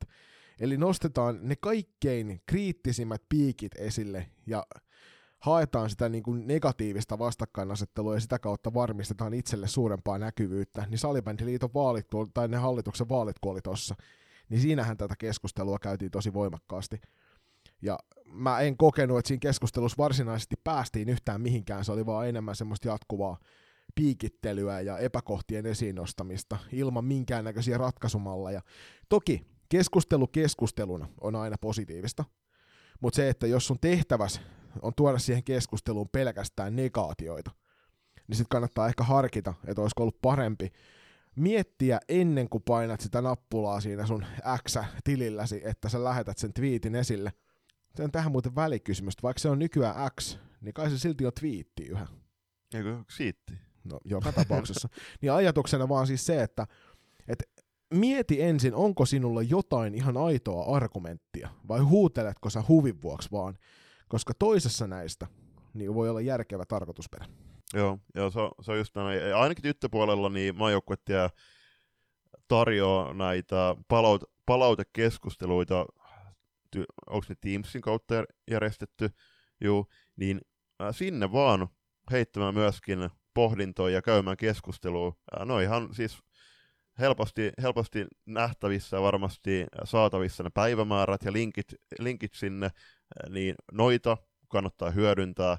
Ja sitten sit aina muistakaa se, että kannattaa ottaa myöskin siihen ko- kohteeseen, eli tässä tapauksessa liittoon suoraan yhteyttä, ja laskee ne suojamuurit pois, ja käymään rehelliskeskustelua. Se on ihan okei, että sanotte niitä epäkohtia, mitä te olette havainnut, mutta se, että te keskustelette keskenään, käymättä sitä keskustelua itse maajoukkuettien henkilöiden kanssa, niin se ei johda mihinkään. Seuraava iso kysymys, Julius. Miksi se on aina persoonat vastaan toiset persoonat? On vanhempia tyyppejä, on nuorempia tyyppejä ää, tässä lajissa, jotka, jotka sitten on, on löytänyt tästä, tästä meidän rakkaslajista oman intohimonsa kohteen. Ja sitten totta kai sit onhan ihmisillä omat agendansa.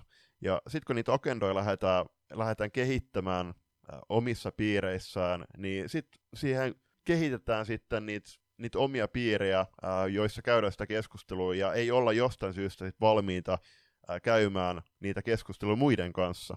Ja sitten tulee niitä persoonakysymyksiä, joissa sitten mielletään, että toi tyyppi on ihan... Ihan paska äijä.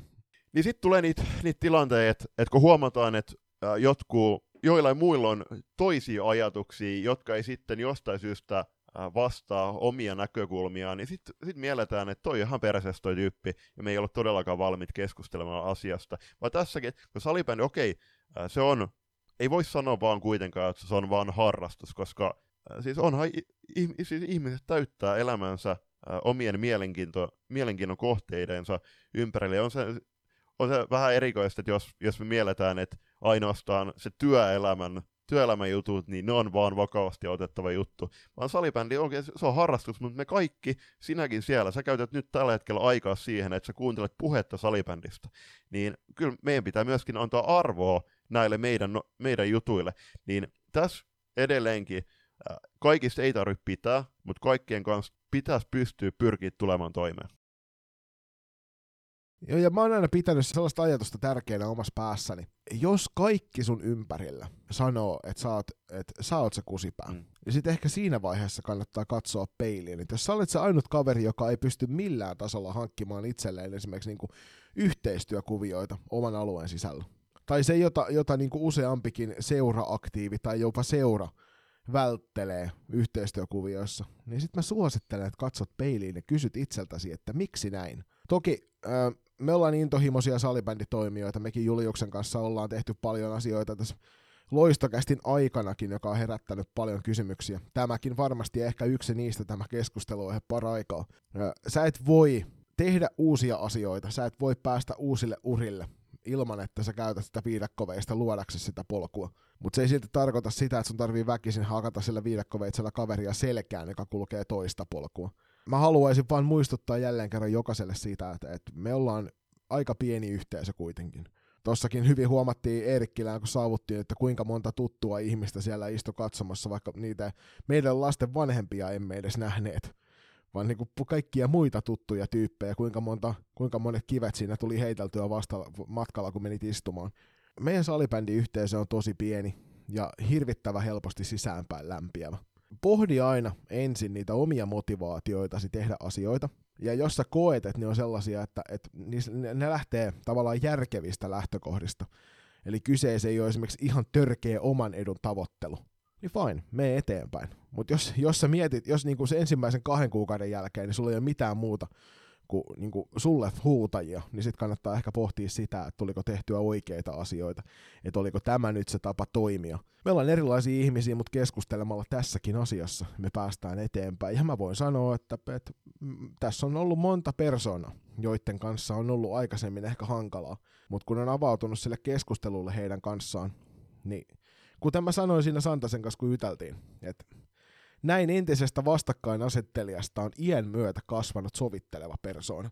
Ottakaa ihmiset kiinni siitä, että älkää lähtekö lyömään lyötyä, älkää lähtekö haukkumaan toisia tekijöitä. Ottakaa siitä omasta motivaatiosta kiinni, miettikää miksi se motivaatio vie teitä eteenpäin ja ottakaa huomioon se, että ihmisillä on erilaisia motivaatiotekijöitä. Otetaan, on, onko sulla Juppa tähän vielä joku lopetus ennen kuin otetaan toi kaikkein eniten ehkä kuohuttava kysymys tuolta esille? Toi, toi, siis toi oli hyvin, hyvin sanottu myöskin, että kyllähän niin kuin ihminen elämän aikaan tehdään itse kukin varmasti virheitä, mutta niitä, sama kuin salibändikentällä, kun sanotaan pelaajille, että, että ei virheet tarvitse pelätä, mutta niistä olisi hyvä pyrkiä oppimaan ja menemään eteenpäin, eteenpäin niin, että pyritään välttämään niitä virheitä jatkossa, niitä samoja virheitä. Niin tässäkin siis, olkaa ihmiset armollisia itsellenne.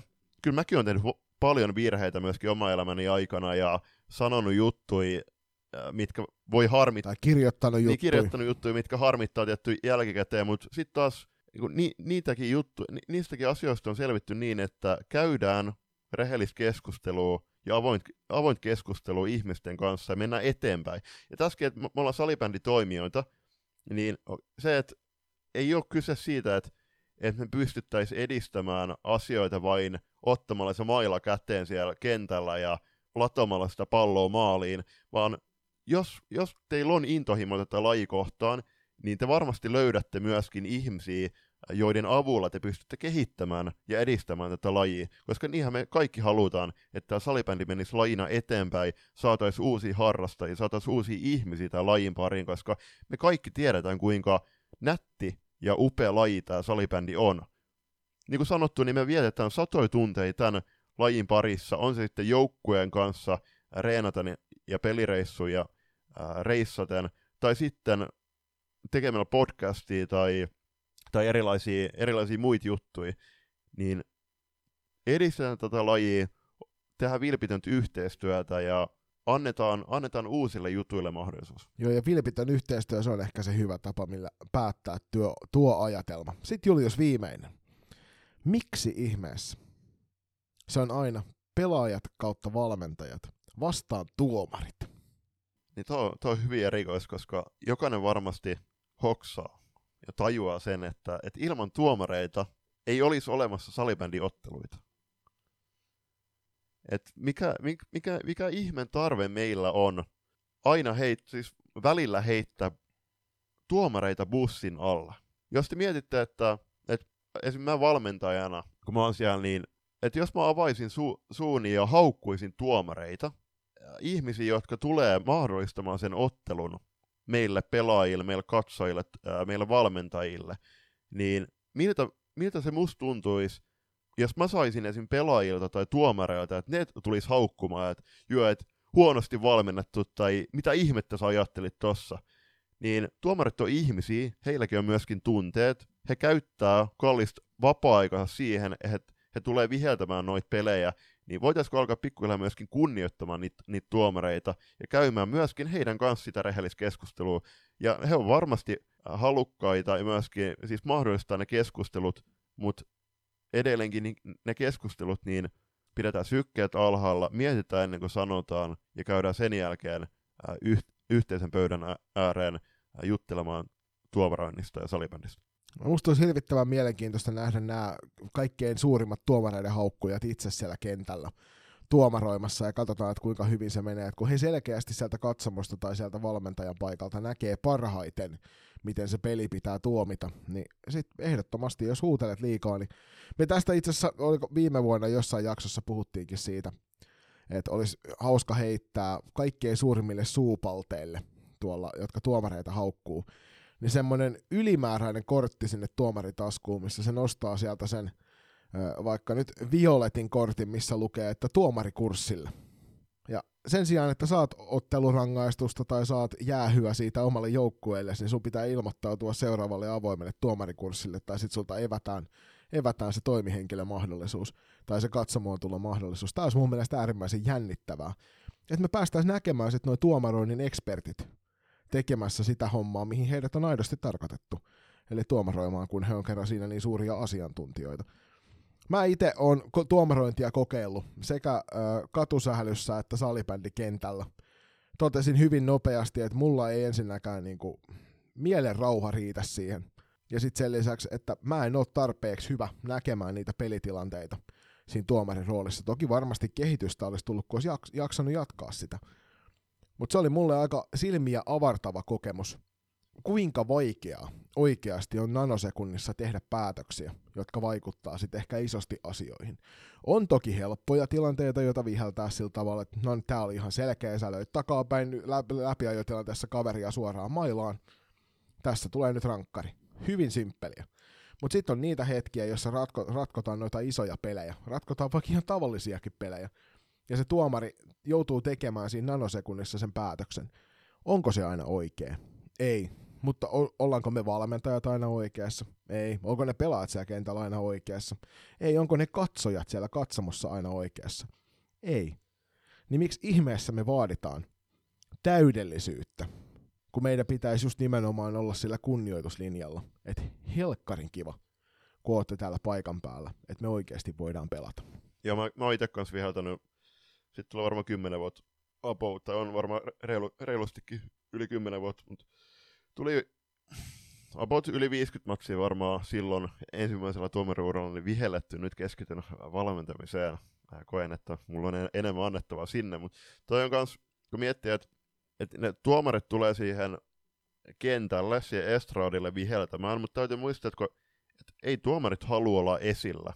He haluavat mahdollistaa sen pelin ja pitää pelin turvallisena ja äh, luoda, luoda pu, niin kuin raamit ja puitteet, minkä, minkä va- varassa sitä peliä pelata.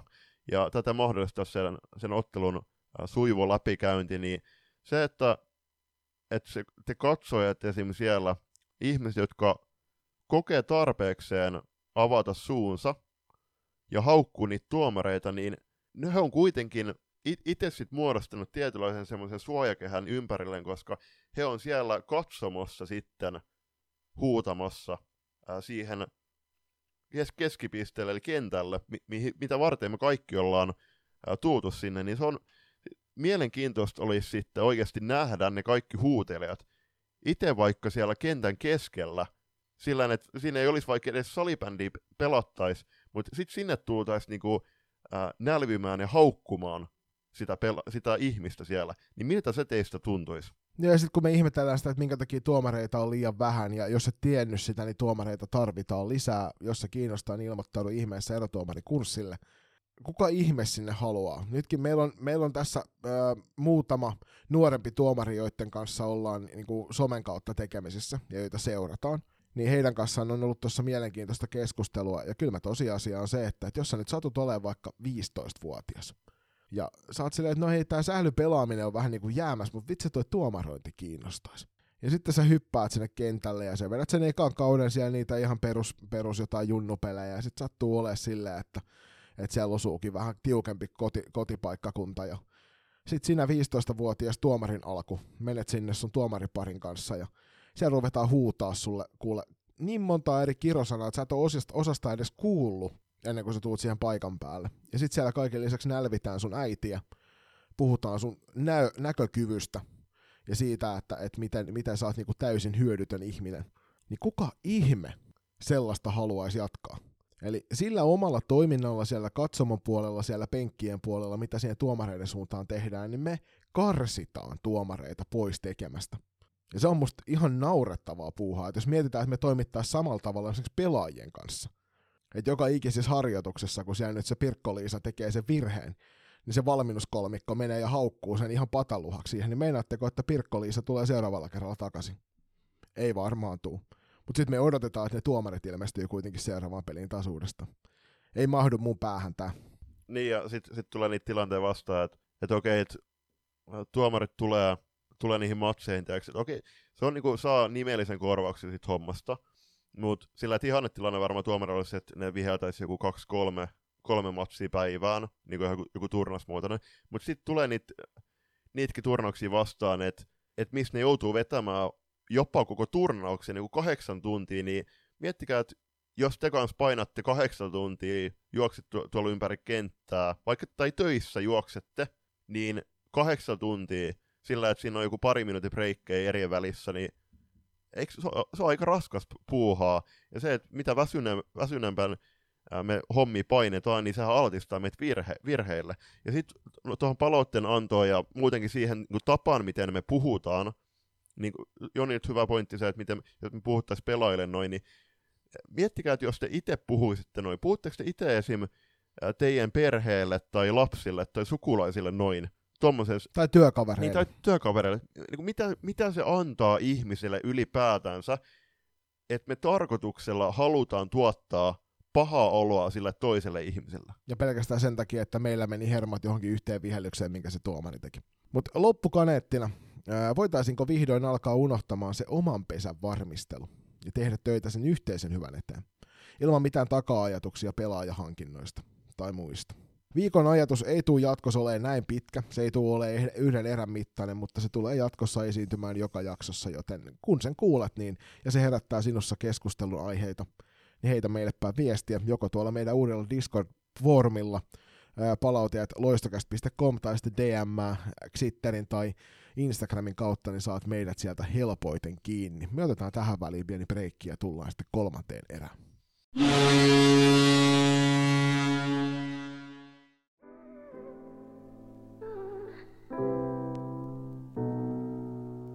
lenkkipoluille, reenimatkoille ja pidemmille bussireissuille seuraksi. Loistokäästä. Kolmas erä on kokenut muutoksia tähän vuoteen 2024, eli jatkossa ette tule kuulemaan uutiskatsausta, vaan me nostetaan sitten joitain merkittäviä uutisia sitten keskustelun lomaan mainittaviksi, jos, se, se, jos ja kun semmoisia tulee vastaan. Mutta lähdetään tuttu tapaan liikkeelle Junnu katsauksella ja suunnataan tuonne Uppsalaan, koska Uppsalassa pelattiin jälleen kerran maailman suurin salibändin junioriturnaus, eli Stubretta Cup. Ja Stubretta Cup, jos et tiedä, niin on tosiaan ihan mahtava kokonaisuus, ja jos sulla on vain oman joukkueesi kanssa mahdollisuus lähteä tuonne joku vuosi, niin lähde ihmeessä, koska se on ainutlaatuinen elämys, ja ennen kaikkea aika mahtavilla areenoilla päästään pelaamaan. Siellä on sekä Fyrisofi että Ifu, Ifu Areena on kyllä sellaisia mestoja, että, että jos ihan oikeasti kerran elämässä pääset niille lattioille pelaamaan, niin tiedät, että millaista on pelata oikeassa salibändin halleissa. Mutta meillä ei Suomesta ikävä kyllä ollut hirvittävän paljon edustusta tuolla tyttöpuolella. Oilers Next Generation T18 T16 kävi siellä pyörähtämässä samoin kuin T14. Heiltä ja FPC Turun T14 kävivät tuolla puolella, ja Oilersin äh, T18 hävisivät B-finaalissa FP Tullingelle. Oilersin T16 hävisi puolestaan äh, väli, puoliväli edessä Stuvreetta IPK Ungdomille, ja tämä kyseinen sen jengi meni sitten vielä voittamaan nuo B-finaalin Odesin T14 puolesta hävisi neljännes välierissä Olympia Osova Gdanskille 4-1, eli puolalaiset käyneet siellä pyörähtämässä. Ja sitten FPC Turun T14 hävisi A-kaavion puolivälierissä Sundval FPClle lukemin 3-2. Joo, T14 joukkueet kantoi suomalaisen aika lailla reppuselässä tuolla selkeästi, kun molemmat selvisi Aan pudotuspelimatseihin, ja kyllä siellä katsottua fiiliksi noiden joukkueiden sometileillä, niin hieman kateeksi kävi, koska sitten aikaa, kun itse on ollut viimeksi Stuvretto Cupissa, ja toivottavasti tulevin vuosin sitten aukeaa mahdollisuus sinne. Eli, eli ehdottomasti siis hienot areenat ja näin, aina ulkomaanreissut on myöskin niille pelaajille, sille joukkueelle erin, erin, erinomaisen hieno mahdollisuus, ja niin kuin Jonikin puhunut aiemmin, aiemmissa jaksoissa sitä, että joskus johonkin Ruotsin turnaukseen myöskin vanhemmat lähti mukaan ja miettikää sitä, että jos te pääsette vanhempien kanssa reissaamaan sillä porukalla ja hitsautumaan yhteen ja käymään just jossain viettämässä iltaa ja kiertämässä kaupunkeja ja katsomassa nähtävyyksiä, kun samaan aikaan vaikka se teidän, teidän lasten joukko on sitten tekemässä jotain muuta sitten sit sen joukkueen kanssa, niin on, ne on hieno juttu. Mutta sen lisäksi myöskin totta kai tuommoinen Stuvretta Cup, niin se, että pääsee pelaamaan ulkomaan jengiä vastaan, saman ikäluokan joukkueita vastaan ja mittaamaan se oma taso, niin onhan se aika hieno juttu. T18, 21, T16 valtakunnalliset sarjat, eli SM-sarjat ja T16 Divari, niin eivät ole tällä hetkellä pyörineet tuossa joulutauon aikana. Siellä jatketaan pelejä tulevalla viikolla. Eli lähin, lähin peli, jos nyt nopeasti kiinnostaa johonkin paikan päälle mennä katsomaan, niin on keskiviikkona 10. ensimmäistä eräviikkarit ja Virmo kohtaavat T18 SM-sarjassa, niin se on ensimmäinen juniorimatsi, mikä tälle vuodelle saadaan, niin sinne suositellaan, että menette paikan päälle katsomaan tuota hienoa kamppailua. Seuraava keskusteluaihe on aika mielenkiintoinen. Tuossa joulukuun, itse asiassa marraskuun lopulla ensimmäisen kerran meidän tietoon saatettiin tässä Turun, tai no Varsinais-Suomen alueella aloittava Artemis Akatemia. Ja Artemis Akatemiahan on, on tota, erään turkulaisen suuren, suuren tota, salibändipersoonan ja muutaman, muutaman siinä hänen kanssaan toimivan ihmisen pe- pystyy laittama kokonaisuus, missä ajatuksena on tarjota ainakin tällä hetkellä ensi alkuun, niin nimenomaan noille huipputason pelaajille lisää harjoitusmahdollisuuksia samantasoisten pelaajien kanssa.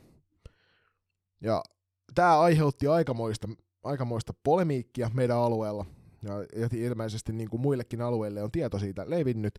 Artemis Akatemia löytyy tuolta somen puolelta, ainakin Facebookista ja Instagramista, että jos se kiinnostaa tarkemmin, niin sieltä pystyy käydä katsomassa. Meillä on aikaisemminkin ollut kaupallisia toimijoita vastaavanlaisia Turun seudulla, muun muassa Valio Akatemia, minkä Julppa tuolta hyvin kävi kaivamassa menneellä viikolla. Sen lisäksi muillakin alueilla toimii vastaavia, ja sitten oli just nämä talentleirit ja sitten oli, oli sitä Selected Player Finlandia ja muuta tällaista, joissa osallistumisesta joudut maksamaan ja sinne sai vapaasti ilmoittautua. Nyt se iso, iso juttu, mikä tässä nyt tietysti varsinkin kun Eerikkilässä on menossa tällä hetkellä härkäpäivät, T18 oli siellä jo, T16 lopetti just eilen hommansa, ja nyt on T14 saapumassa tänään paikan päälle, niin mitä ollaan, mitä ollaan mieltä siellä kentällä tästä tästä, että nyt kuormitetaan lisää niitä tyyppejä, jotka ovat, ovat siellä huipulla jo valmiiksi. Mä esimerkiksi Julpan kanssa ollaan keskusteltu, että meidän joukkueessa on pelaajia, jotka pelaa jo valmiiksi kolmea SM-sarjaa. Osa harjoittelee ajoittain myös naisten edustuksen kanssa. Ja sen lisäksi kuuluvat urheilu yläkouluun, eli harjoittelevat siellä koulun puolella myös liikunnallisesti joka viikko. Niin ajatushan tässä on julppa tosi hyvä. Se pohja-ajatus me ollaan puhuttu paljon siitä, että me tarvittaisiin nimenomaan niin kuin lisää harjoituskertoja, mutta nyt se huippu oli ehkä se väärä kohta, mihin tätä lähdettiin hakemaan. Joo, tuo on herättänyt tosi paljon ajatuksia. Itekin, itekin on osallistunut keskusteluun äh, ihan yksi asianomaisten kanssa ja äh, kiitoksia vaan niistä hetkistä. On ihan hyvin pohdintoja tullut myöskin sieltä suunnalta, mutta joo, mä oon ihan siis samo, samoin linjoille, että, että kärkiyksilöille kyllä löytyy ihan tarpeeksi harjoituksia ja ottelutapahtumia kauden aikana, kun ottaa huomioon juurikin myöskin sen, että he reenaa siellä urheilu yläkoulussa aamuisin, niin se, että me lähdetään tarjoamaan perjantai-iltana jossain, no ei ole Jumalaselän takaa, mutta kuitenkin pienen automatkan päässä harjoituksia ää, kello 19 kello 21 ää, näille kärkiyksilöille, joilla on todennäköisesti lähestulkoon joka viikonloppu otteluita ää, eri puolilla Suomea, niin eikö mik, minkä takia, tai mikä tarve meillä on tällä hetkellä tarjota niille kärjille, kun ne muuten käy siellä maajoukkuetiellä, maajoukkuetiellä ne reenaa ää, kolme päivää, niin tässä kohtaa se suuri kysymys on, että miksei tätä Artemis Akatemiaa lähetty käynnistämään nimenomaan haastaa puolesta. Niin, sille seuraavalle tasolle tai sille alemmalle tasolle siitä seuraavasta tasosta noiden huippujen jälkeen. Se on varmasti se, mihin tämä, tämä olisi ollut oiva osa. Mä tiedän myös sen, että tuossa nyt on ollut pieniä ongelmia siinä, että kaikki seurat eivät halua lähteä tähän kokonaiseen mukaan, koska, kokonaisuuteen mukaan, koska kaikki hallinnointi tapahtuu yhden turkulaisen seuran kautta, ja se on herättänyt selkeästi huolta. Ja siitä itse asiassa FPC Turku ja TPS Salibändi yhdessä Salibändin liiton kanssa tekivät tuossa jul- ulostulon muutama päivä takaperin. Toivon mukaan se varmaan kyllä löytyy sekä FPCltä että TPSstä jostain julkaisusta. Jos se löydy, niin katsotaan, jos me saataisiin se teille kaivettua sitten mahdollisesti luettavaksi, jotta saatte sen nähdä. Se, mikä itselle herätti eniten tässä huolta, oli se, että kun puhutaan alaikäisistä pelaajista, niin kutsut-kampanja meni vähän erikoisella tavalla, eli kutsut laitettiin sosiaalisessa mediassa niin, että pelaajat ja heidän seuransa nimettiin tämän kyseisen toimijan puolesta. Ja sitten vanhemmat kyselivät muun muassa minulta, että mikähän ihme tämä mahtaa olla ja minkä takia heidän tyttärensä nimi on tässä listalla. Ja meillä kun seura on sitoutunut siihen, että emme osallistu tähän toimintaan, niin se teki tuosta sitten vielä omat kivat kommervenkkinsä. että mä en, en hirveän hyvällä katso sitä, että alaikäisiin pelaajiin otetaan yhteyttä millään tavalla, varsinkaan kun kyseessä on kilpailevan seuran, ainakin ulospäin se näyttää siltä, että kilpailevan seuran to- järjestämä toiminta. Mm. Joo, ja sitten kun taas tuli myöskin semmoinen tilanne vastaan, että et kysyttiin yhteystietoja ja pyrittiin, niin kuin, että eihän, eihän seura pysty, pysty saati voi tarjota pela- alaikäisen pelaajan yhteistyötä kolmannen osapuolella. Ei se ole niin missään nimessä seuran tai salipänliiton tehtävä. Ja sitten sen lisäksi myöskin tiedetään se, että noita yhteistyötä on kyselty myös toista kautta. Eli tuossa on, on ollut tuo yhteyden ottaminen sellainen asia, mistä, mistä niin kuin aidosti kannattaa kantaa huolta. Et varsinkin tuon nykymaailmassa olevan tietosuojalainsäädännön kautta niin pitäisi olla ehdottoman tarkkana siitä, että kenenkään yksilön minkäännäköisiä tietoja ei jaeta tuolla sosiaalisessa mediassa, mutta ennen kaikkea kun puhutaan alaikäisistä pelaajista, niin olisin isosti huolissani siitä, että niitä tietoja käytetään jonkun toisen toimijan kuin vaikka luvan saaneen organisaation kautta. Mutta kokonaisuutena Artemis on ehkä enemmän mahdollisuus kuin uhka. Nyt mä väitän, että sitä toimintaa joudutaan vähän kriittisesti tarkastelemaan tässä. Ensimmäiset kutsut menivät jo, viimeinen, viimeinen eräpäivä niille ilmoittautumiselle oli tuossa toissa päivänä, tai kun tätä kuuntelet, niin perjantai-iltana edellisviikolla. Ja saapi nähdä, miten tuo toiminta lähtee käyntiin. Me mielenkiinnolla seurataan Juliuksen kanssa ja Loistokästä pitää kyllä huolen siitä, että pysytään ajan tasalla jos, jos ja kun suuntima on sellainen, että sillä, sillä tarjotaan aidosti laadukasta harjoittelua nyt ennen kaikkea niille, jotka sitä eniten kaipaavat, niin sitten ei muuta kuin peukkua ylös myös täältä suunnalta. Joo, joo, just näin, koska ne haastajatason pelaajat, niin niissä on kuitenkin pelaajia, jotka, jotka ei välttämättä ole vielä puhjeneet niin sanotusti kukkaan tai löytäneet vielä intoareenata omalla ajalla ja siten myöskin ulos, mitä, ulos mitata sitä omaa potentiaalia. On puhuttu totta kai siitä, että kyllähän osa haastaja-sarjan pelaajista tai, haastajatason pelaajista pelaa myöskin kahta kolme sarjaa, mutta ei kyse ole kuitenkaan siitä, että jokainen pelaaja niitä pelaisi, niin se, että, että heille tarjottaisiin, koska tässä, tässä nythän se tilanne on se, että, että niille haastaja-pelaajille, osalle heistä huom, niin tarjotaan niitä aluet, aluetapahtumia, maajoukkueiden aluetapahtumia, ja ne on mitä kerran syksyä, kerran kevääseen. Eli, eli näitä, siis tämä olisi loistava idea, että, että tätä lähdettäisiin kehittämään rauhassa, mutta täytyy muistaa, että tämäkin nyt, Artemis Akatemia, vaikka sitä on ilmeisesti taustalla rakennettu pidempään, niin se tuli nyt ennen joulua julki, ja ensimmäiset harjoitukset pitäisi olla tammikuussa, ja tammikuun, tammikuun lopulla ne on viikonlopun alla, missä esimerkiksi seuraavan päivänä on aluesarjapelejä ja sitä seuraavan päivän Divari SM-sarjapelejä, eli kun T16 ja T14 ikäluokan pelaajista puhutaan, niin mä näkisin, että tämmöinen voisi olla vaikka kesäkuulle tai, he, kesäkuulle tai elokuulle mitä loistavin keino saada porukkaa sin, sinne reenaamaan ja tarjoamaan niille haastajatason pelaajille näitä omia reenejä, missä he pystyvät tapaamaan sitten alueen muita pelaajia. Se oli se, siis loistava keino, mutta se, että me tuodaan tämä nyt keskellä kautta julki ja aiheutetaan ihan turhaa hämmennystä ää, tämmöisillä ulostuloilla, niin tämä oli, niinku, oli virhe. Mutta niin kuin sä sanoit, niin tämä on enemmänkin mahdollisuus kuin uhka tulevaisuutta ajatella, mutta ää, täytyy muistaa, että lähdetään liikkeelle niistä haasteeltason pelaajista. Kilvalle kyllä löytyy ihan tarpeeksi laadukkaita reenejä niin oman seuran kuin sitten valtakunnallisessa meiningissä myös. Tuosta vielä Helsinki Floorball Cup, no tietysti tässä vuodenvaihteessa käydään, niin jutellaan ensi viikon jaksossa tarkemmin niistä, kun nuo kaikki pelit tyttöjen puolella ei ole vielä ohi, niin ette, ette jää sitten mistään paitsi. Nyt kun mä sanon Koula Lakritsi, niin te ensimmäisenä mietitte, että ai että, se on sitten muuten hyvää, koska Koula Lakritsi on yksi niistä parhaista, mitä Suomen maa tuottaa. Mutta mä en tiedä, tuleeko teille samalla mieleen salibändi, koska Julius, jatkossa nämä kaksi asiaa pitäisi yhteen liittää.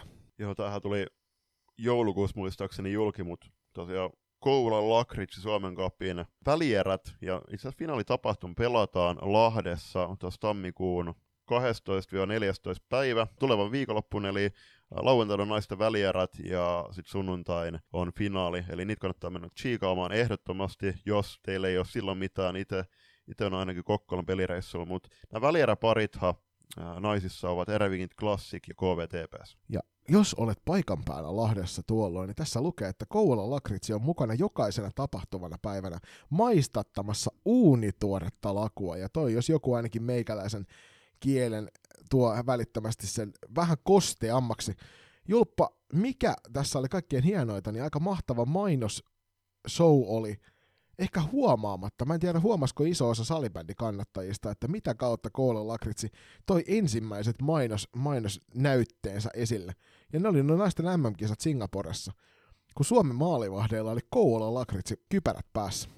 Joo, no, ne oli erittäin tyylikkäät ja hienoa, että tämmöistä lähdetään, lähdetään työstämään ja toi, toi logo on muutenkin eri, erittäin ää, tyylikäs. Toivotaan, että Lahdessa on on paljon porukkaa paikalla ja muistakaa, että Yle myöskin näyttää noin matsit. Liput ei ole kauhean paha hinta, että jos haluat sellaisen ostaa, niin tiketti toimii. Sieltä löytyy lippuja, ja jos otat turnauslipun, niin se on 22,50, jos olet aikuinen, se on tuo kolme päivää, ja päivälippu puolestaan 11,50. Se on siis oikeasti kohtuu edullista päästä katsomaan nyt huipputason salibändiä, niin ei muuta kuin paikan päälle. Sitten päätetään tämä jakso tuttu tapa kuulee kysymyksiä. Niitä tuli hieno määrä taas ja erityiskehut myöskin tuohon maajoukkueiden jaksoon. Tosi erikseen, mutta siihen tuli valtava määrä kysymyksiä. Kuulijakysymyksistä ensimmäinen oli vähän hankalahko. Top 5 lista naisten maajoukkueen päävalmentajaksi. Tästähän nyt on käyty paljon keskustelua, että, että onko Suomessa ihan aidosti haluavia ihmisiä siihen naisten maajoukkue päävalmentajan paikalle. Tämähän on yksi niistä syistä, minkä takia Pode, eli Lasse Kurronen, oli niin pitkän aikaa tuossa roolissa että varteen otettavia haastajia hänelle ei varsinaisesti ollut.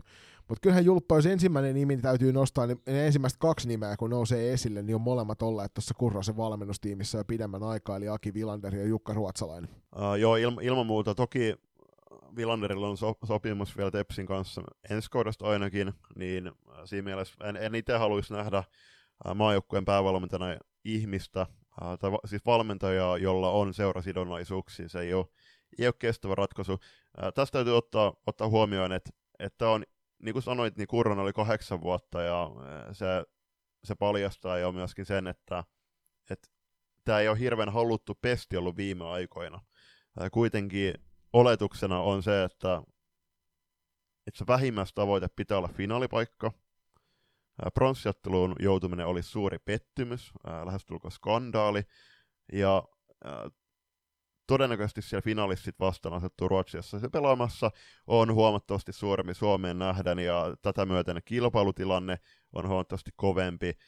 Ja kyllähän se, jos mietitään Ruotsiin, niin he pystyisivät rakentamaan MM-kisoihin helposti 2-3 todella kovaa joukkuetta, niin se on epäkiitollinen asema ja se jättipotin saavuttaminen, jätti onnistumiseen yltäminen, niin sehän vaatii ihan täydellisen suorituksen. Eli maailmanmestaruuteen yltäminen. Ja tästä, tä, tässä tilanteessa, kun mennään, ää, ja seurataan kisat 2025 Tsekeissä, niin kyllä me ollaan edelleen todella isolla takamatkalla Ruotsiin nähden, niin se, että kuinka moni valmentaja oikeasti haluaa tätä pestiä tavoitella, niin se on, olisi kiinnostavaa tietää myöskin, kun se nyt alkuvuodesta valitaan, niin kuinka monta ehdokasta saati kilpailijaa sitten tälle tulevalle päävalmentajalle olisi ollut? Joo, toi on tosi hyvä, hyvä pohdinta, just nimenomaan se ajatus siitä, että, että miksi sinne on niin vaikea lähteä. Ja epäonnistumisen pelko on varmasti se suuri juttu, ja Villanderista on ehdottoman samaa mieltä, eli me ei haluta, että siinä on siinä on niinku seurakytköstä, ja ainakaan kotimaisessa liikassa valmentavaa seurakytköstä. Ruotsalaisen Jukka tavallaan siinä suhteessa olisi helpompi vaihtoehto tuohon, onko hänellä aidosti haluja. Yksi nimi, josta me sun kanssa Julppa puhuttiin, oli Tsekin naisten maajoukkueen taustalla toimiva Kati Eteläpä. Joo, Eteläpä hyppäsi tuohon tuohon viime prokkikseen mukaan ja antoi Ylellekin haastattelun, haastattelun äh, pronssiottelun erätauolla. Äh, olisi kiinnostava nimi ainakin tuohon kilpailuun. Se, se on sitten eri juttu, että onko halukkuutta tuohon pestiin. Se on totta kai aikaa vievää myöskin. Mutta vo, voisiko, olla jopa, että Suomessa nähtäisiin myöskin naisten maajoukkueen takana naisvalmentaja, koska Ruotsissa se nähtiin viime vuodet semmoinen. Niin, se oli kohtalla se onnistunut kokeilu, sieltä tuli useampikin kultamitalia kotia kohti kannettua. Yksi toinen maajoukkue piireissä ulkomailla pyörivä tietysti on Kari Koskelainen, joka tuossa Sveitsin maajoukkueen taustalla on pitkällinen suomalainen salibändimies niin siinä kanssa myös, myös ehkä semmoinen niin varteen otettava ehdokas tolle paikalle. Koskelainen tosi, tosin käsittääkseni asuu siellä Sveitsissä ja löytyy sveitsiläinen puoliso, niin se, että miten, ää, ei se vaadi Suomeen muuttoa tietenkään, mutta, mutta voisiko se olla kuitenkin niin, että, että se valmentaja, tai olisiko helpompi, helpompi niin, että valmentajan asemapaikka olisi, olisi myöskin Suomen rajan sisäpuolella. Se on, se on, se on niin kuin kiinnostava kysymys. Ja sitten myöskin päästään siihen, että tarvitseeko sen olla edes suomalainen valmentaja, voisiko se olla joku ulkomaalainen valmentaja Tsekeissä, uh, no mä sanoin Tsekeissä ja Ruotsissa e- ennen kaikkea, niin siellä on erittäin laadukkaan valmentaja. Jos miettii vaikka Sveitsiä, niin siellä on, nyt oli, oli myöskin Sveitsin naisten maajoukkueen päävalmentaja oli ruotsalainen, niin en, en, sitäkin, en sitä väitä, etteikö sieltäkin valmennusosaamista löytyisi, mutta sitten myöskin päästään siihen, että että löytyykö Suomen salibändiliitolta tarpeeksi rahaa siihen, että me palkattaisiin ulkomaalainen valmentaja. Joo, se oli mulla myöskin yksi noista nostoista, oli tuo ulkomaalainen päävalmentaja, siinä toki sitten ehkä mahdollisesti, kuten nähtiin, nähtiin tuolla, on, on nähty englanninkielisessä haastatteluissa, että joillakin pelaajista saattaa olla vaikeuksia tulla esimerkiksi englanninkielellä toimeen, niin onko se sitten taas ongelma, että jos se, kieli, että se kielimuuri estää sen aidon pelin eteen tuomisen, niin se, se on tietysti oma kysymyksensä. Faktahan on se, että kyllä siellä paljon kielitaitoisia ihmisiä löytyy, jotka pystyy kyllä sitten tulkkaamaan. Että jos otetaan ammattilaisurheilun puolelta, niin se ei ole mitenkään poikkeuksellista. Muista Richard Grönberg tällä hetkellä Tapparan päävalmentajana miesten liikassa, niin yksi semmoinen hyvä esimerkki siitä, että pystyy kyllä niin kuin korkean tason tuo, valmentajia tuomaan sisäänpäin, vaikka he eivät puhu suomea äidinkielenään. Ehkä se suurin nimi, ja tämä nyt ei ole meidän nosto varsinaisesti, mutta se suurin nimi, joka on esille noussut tuossa keskusteluissa, niin on Jarmo Härmä, joka, joka toimii Eerikkilä ja Salibändiliiton yhteisenä salibändin valmentaja kouluttajana. Ja tota, hänellä loppuu toi soppari toukokuun lopussa.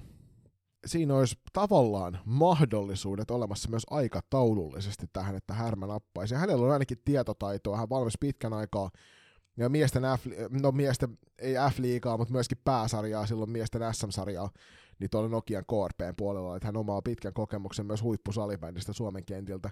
Jarmo Härmä on aika mielenkiintoinen vaihtoehto.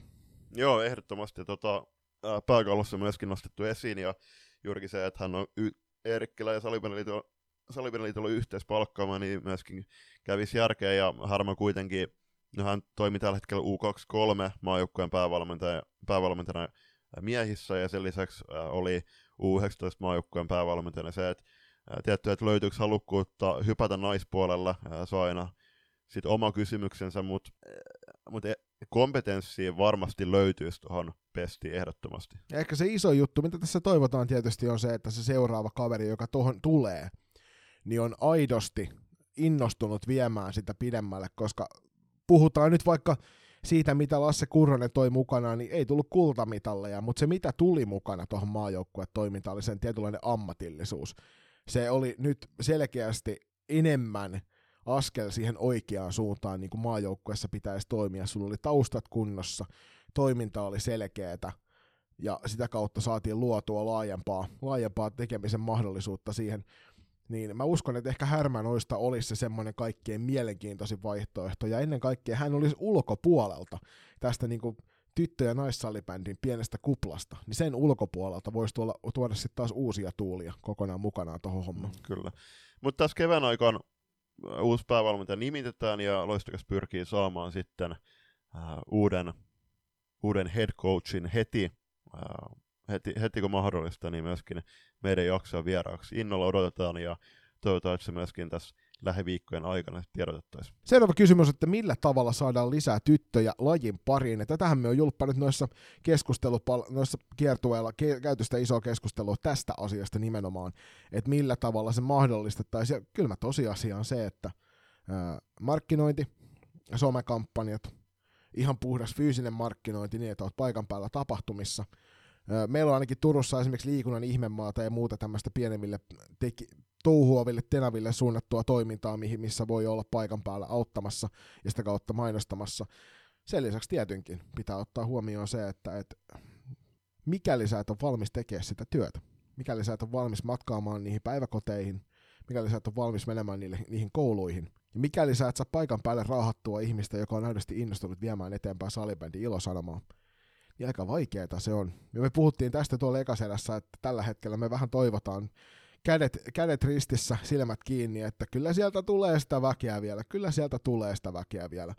Mutta kun sitä ei välttämättä tule ja meidän täytyy oikeasti ruveta pikkuhiljaa laittaa työrukkaset käteen, että me saadaan varmistettua se, että salibändissä on tulevaisuudessakin pelaajia, koska tällä hetkellä toi näkyy varsinkin pienillä paikkakunnilla jo isosti salibändiseuroja tyttöjunioreissa ja rupeaa näkymään myös hiljalleen poikajunioripuolella. Joo, kyllä se on huomattu, että ei hänen nätit ja tyylikkäät äh, somemainokset ole, ole se avain onneen äh, pelkästään, että ei ne tuo, tuo, tuo oikeastaan, oikeastaan niinku, niitä katsojia sinne peleihin äh, välttämättä juurikaan, vaan se vaatii sitä sissimarkkinointia, että mennään sinne päiväkoteihin, kouluihin. Ja kyllä mä sanoin, että noi ottelutapahtumat myöskin, ne on oikeasti iso mahdollisuus siihen, eli monipuolistetaan niitä, kehitetään niitä.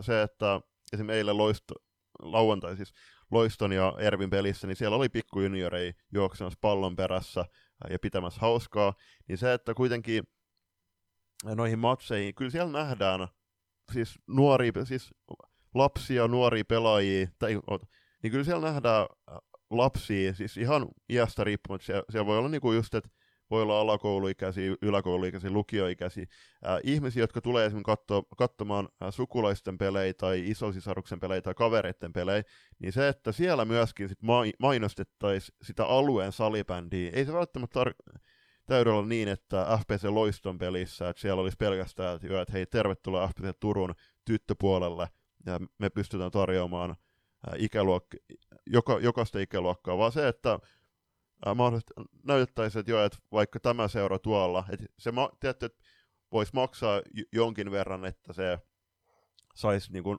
näyttää siellä niitä il- ilmaisia paperilehtisiä tai sitten iso screenillä joku, joku nätti video, millä sitten näyttäisi, että mitä, me, mitä tämä seura tarjoaa.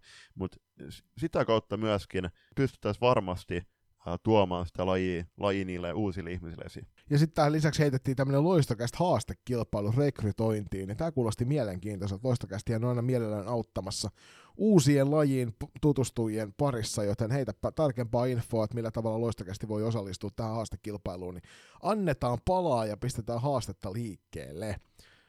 Seuraava kysymys, ja tätäkin me vähän sivuttiin tässä näin aikaisemmin, eli pitäisikö psyykkiseen valmentamiseen panostaa enemmän? Vertaa MM-kisat, ja kylmä, lyhyt vastaus on, että ehdottomasti. Ilman muuta. Naisten maajoukkueella oli, oli Henna Hukkonen jossain kohtaa ainakin siinä valmennustiimissä, jos psyykkisen puolen valmentajana messissä. En tiedä, kuinka monta tapahtumaa esim. hänen kanssa sitten oli, oli tässä esim. viimeisen kahden vuoden aikana, mutta ehdottomasti siis kyllähän toi henkinen puoli, niin siihen pitää panostaa huomattavasti enemmän, ja kyllä se huomasi myöskin siellä finaalissa, että, että kyllähän osit, siis varmasti liittyy osittain siihen henkiseen puoleen, että Suomi romahti, miten romahti siinä. Niin, jos katsotaan nyt vaikka aikaisemminkin jo mainittuja nuoria leijonia alle 20-vuotiaiden MM-kisoissa, niin kyllä siellä kohtalaisen kylmät kävi, kun se kuuppa petti tiukassa tilanteessa. Et nämä on näitä, sen takia sitä val- fyysistä valmennusta pitäisi tehdä myöskin samalla sitten lisätä sitä henkistä valmennusta, eli ottaa se mukaan siihen, koska kyllä tosiasia on myös se, että, että jos sun kroppa on kunnossa fyysisesti, mutta sun korvien väli ei ole kunnossa, niin sille ei oikeastaan tee sillä kropallakaan välttämättä yhtään mitään. Et se on kiehtova aihe muutenkin, se epäonnistumisen pelko. Olisi olis kiinnostavaa olla jossain luennolla, missä, missä siitä kerrottaisiin. Toki varmasti podcasteja myöskin aiheesta löytyy, pitääpä etsiä, mutta se, on, se ihmismieli on ihmeellinen. Ja tuommoisessa tiukoissa matseissa, kuin tämä finaali, niin sen mielen täytyy, täytyy olla kirkkaana tasapainossa, jotta se ää, haluttu, haluttu ja tavoiteltava ää, saavutus saavutetaan. Mennään seuraavaan kysymykseen. Mielipiteenne siihen, että T14-tytöt pelaavat vieläkin 4 vastaan 4 pelejä pienennetyllä kentällä. Mehän sun kanssa puhuttiin tästä jo tuossa syyskaudella, ja mä heitin silloin semmoisen ehdotuksen, että mitä jos me tehdään niin, että me pelataan syksyllä 4 vastaan 4 pienennetyllä kentällä, ja sitten kevättä kohti lähdetään siirtymään siihen 5-5 peliin ja näin saataisiin sitten se askel otettua siihen suuntaan, että me pelataan seuraavalla kaudella, tai osa tuosta ikäluokasta pelaa sitten seuraavalla kaudella 5-5 pelejä ja ehkä tavoittelee jotain valtakunnallisen sarjan tekemisiä myös. Se saattaisi olla semmoinen hybridimalli tähän nykyiseen. Mä itse on ton 4-4 pelin puolella siinä suhteessa, että siellä on paljon positiivisia asioita, minkä takia me valmentajat rakennetaan, rakennetaan niitä pienpelejäkin omissa se joukkueessa ja siinä arjessa, harjoitusarjessa, niin on just nimenomaan se, että pienpeleissä on paljon hyvää, mutta pitäisikö tuota sitten harkita just nimenomaan niin, että asteittain tuodaan se 5-5 peli mukaan, ja sitten siinä vaiheessa, kun se kevät päättyy, kausi päättyy, niin seuraavaa kautta varten oltaisiin sitten jo valmiiksi harjoiteltu 5-5 peliä. Se on semmoinen kysymys, jota varmaan voitaisiin pohtia. Joo, ehdottomasti samoin linjoilla se, että, että 4 vastaan 4 peliä on joissa keskusteluissa perusteltu sillä, että, että ne heikommatkin saa sitten enemmän pallototsei. Ja no, asia ei ole välttämättä ihan täysin näin, että kyllä, kyllä 4 vastaan 4 pelissä myöskin nämä tähti yksilöt tykkää sen pallon kanssa siellä leikkiä, leikkiä dominoida sillä, että muistutus siitä, että, että keskittykää niihin, siihen pallotatseihin myöskin siellä harjoituksissa. Että huolehtikaa Tä, niin. niin tästä on itse asiassa tota, tutkimustulosta myös, mikä on tehty yhteydessä, yhteistyössä maajoukkuetien kanssa. Nyt en muista pahoittelut asianomaiselle, jos tätä kuuntelet, en muista, että kuka se oli se kyseinen tutkija, mutta sitä yhden, yhden tämmöisen maajoukkuetien tapahtuman yhteydessä seurattiin sitä, että millä tavalla nousee pallotatsit 5-5 pelistä, tai 4-4 pelistä 5-5 peliä, ja tosiasia oli se, että sekä päätöksenteko että pallokosketukset olivat selkeästi korkeammalla tasolla 4-4 pelissä, että se antaa kyllä semmoisen sopivan sopivan niin kuin syyn, miksi sitä pitää tehdä, mutta sitten taas se ei saa olla kilpailuedun menetystä niille, jotka vetää orjallisesti 4-4 peliä, koska nythän se ongelma on muun muassa ollut, että alueittain tässä on ollut eroja, ja toisilla alueilla on vedetty 5 koko kausi T14 ikäluokassa jo ennen kuin mennään sitten tuohon valtakunnallisen sarjan vaiheeseen. Mm, joo, ju, just näin. Mutta just just korostan, että niitä pallototseja, niin se on myöskin äh, siellä harjoituksissa niitä pallototseja on mahdollista saada sitten ennen kaikkea myöskin omalla ajalla, eli junnut muistakaa, muistakaa myöskin aktivoitua, aktivoitua ja motivoitua siihen omalla ajalla tehtämiseen harjoittelemiseen.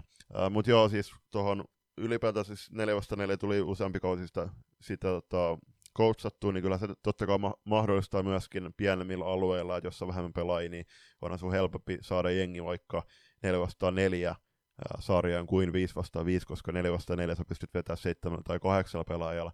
Ää, toinen, toin, toinen laite olisi esimerkiksi 5 vastaan 5 pelissä. Niin, ja tämä voisi olla ehkä myöskin niin kuin 3-3 pelistä puhuttiin silloin viime vuonna, kun ihmiset kauheasti huolestuivat, että tuodaanko nyt 5 tilalle 3 kolmosta, ja niinhän ei käynyt, niin ehkä tässä voisi harkita just nimenomaan niin, että mentäisiin rinnakkain näitä molempia pelimuotoja, jolloin ne seurat, joilla ei ole tarpeeksi väkeä, niin pystyisivät pelaamaan sitä 5 tai 4-4 peliä, ja sitten taas puolestaan ne seurat, joilla löytyy niitä 5-5 otteluita, niin voisivat pelata niitä, että vaikkapa samana päivän aikana että ensimmäistä neljä peliä on neljä neljä otteluita ihan puhtaasti sen takia, että niillä seuroilla pelaajat riitä, ja vaikka viimeiset neljä voisi olla niitä 5-5 pelejä jolloin sitä saadaan pikkuhiljaa kehitettyä sitä toimintaa kohti sitä seuraavaa kautta.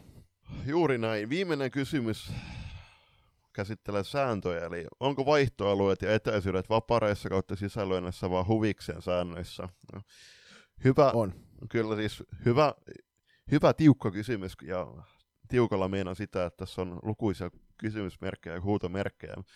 Välillä tuntuu, että, että juuri näin, että on, koska ei niihin niihin tunnuta jo, joskus kiinnittävän huomiota. Ja siis kyllä tämä lähtee myöskin ihan joukkueista liikkeelle. Että jos se etäisyyssääntö on kolme ja puoli metriä, niin noudattakaa sitä. Koska joissain peleissä sitten, kun niitä, ne vihelletään saman tien pois, niin on se nyt vähän kiusallista, että, että kun te tiedätte, että se sääntö on kolme ja puoli metriä vapareissa, niin miksi ette sitä noudata, että otatte väärästä etäisyydessä kahden minuutin jäähyn ja vastusta tekee sen ylivoiman aika jäähyn. Tai maali. Niin siis, että onhan meidän Suomen laissakin tiettyjä kohtia, jotka tuntuu, että ei ne ole ihan niin tärkeitä. Et kun sä esimerkiksi kävelet punaisia päin ja poliisi ajaa siinä vieressä, mutta siinä sun tiellä se ei ole yhtään ainutta autoa, joten se on silleen, että on ihan sama käveleeksi tästä, niin se poliisi ei sakota sua, vaikka sen pitäisi. Niin tässä on tämä sama, sama kysymys, että minkä takia jotkut säännöt on, on sellaisia, että niitä voidaan katsoa läpi sormien, tässä on kuitenkin etäisyydet, ja no itse asiassa vaihtoalueetkin, koska siinä tulee sitten esimerkiksi väärä vaihto mahdollisemmaksi tota kautta, niin kaksi minuuttisiahan noista molemmista pystyy tarjoamaan, jonka takia niihin peleihin tulisi etuja, koska tässä mahdollisesti ehkä joku semmoinen tietoinen päätös, tai ehkä alitajuntainen päätös siitä, että, että johtuen äh, isoista vaikutuksista peliin, niin noita ei välttämättä uskalleta samalla tasolla sitten viheltää pois, kun niitä pitäisi ottaa. No oma mielipide on ehdottomasti, että kyllä ne pitää kerran kerrasta, kerran kerrasta viheltää pois. Tot, tot, totta kai etäisyydessä niin tuomari ää, eka huomauttaa siitä ää, tarpeen vaatiessa, että jos se on se etäisyys ää, alle 3,5 metriä, mutta täytyy muistaa, että näissä, siis T16 ylöspäin, niin kyllä, no, kyllä noiden sääntöjen pitäisi olla hallussa kaik, kaikilla joukkueen jäsenillä. Että se on nyt oma typeryyttä vaan, jos niihin sortuu. Näin on myöskin tämä jakso kuulija kysymykset käsitelty ja sitä kautta vuoden 2024 ensimmäinen loistokästä jakso saavuttaa loppusuoransa. Iso kiitos taas kaikille teistä, jotka kuunteli tätäkin jaksoa ja mikäli tykkäsit, niin ei muuta kuin laita meidät seurantaan valitsemalla podcast-alustalla ja jaa meidät kaverillesi, joka ei ole valmiiksi tiedä loistokästistä. Yllättävän moni tietää, kiitos siitä jokaiselle teistä, jotka näitä jaksoja kuuntelee. Mukava palata tuossa hommiin ja kiitos kaikille, jotka kuuntelitte tämänkin jakson. Ylipäätään kiitos siitä, että kuuntelette loistokästi ja seuraatte meitä podi-alustoilla, niin kuin Joni sanoi, niin laittakaa loistokästin sana kiirimään eteenpäin ja sa- sitä kautta saadaan tämskenen asioita suuremmalle yleisölle. Muistakaa ottaa haltuun myös tuo meidän Discord-kanava, siellä tulemme tänä keväänä käymään isoja salibändikeskusteluita. Siellä myös löytyy ihan semmoinen äänikanava, jossa keskustella. Katsotaan sitten, että missä vaiheessa sitä avataan suuremmalle yleisölle, mutta itselle ainakin olisi hirvittävän mielenkiintoista järjestää myös sitä kautta tämmöisiä pieniä keskustelutilaisuuksia, tai vaikkapa seurata otteluita yhdessä tuolta F-liigan puolelta. Meidät saat parhaiten kiinni sähköpostilla palautajat loistokäst.com tai sitten vaikka tuolta Instagramin tai Xitterin DM kautta. Me ollaan aika aktiivisia, tai siis mä sanon, että Julppa on aika aktiivinen sillä puolella, niin hän pitää huolen, että vastaus ei viipyille hirvittävän kauan. Joo, no vastaus saattaa esim. tulevan kesän viipyä, koska meidän tosi Preissiin ja silloin kun sä ehkä laitat sitä kysymystä, niin on purjehtimassa Puolaan, mutta ennen sitäkin reissua niin on lukuisia hienoja salibändiotteluita todistettavissa, mielettömän hienoja keskusteluita käytävissä ja todella paljon jaksoja kuunneltavissa. Kohti seuraavaa jaksoa ja hyvää alkanutta viikkoa kaikille. Nähdään halleilla.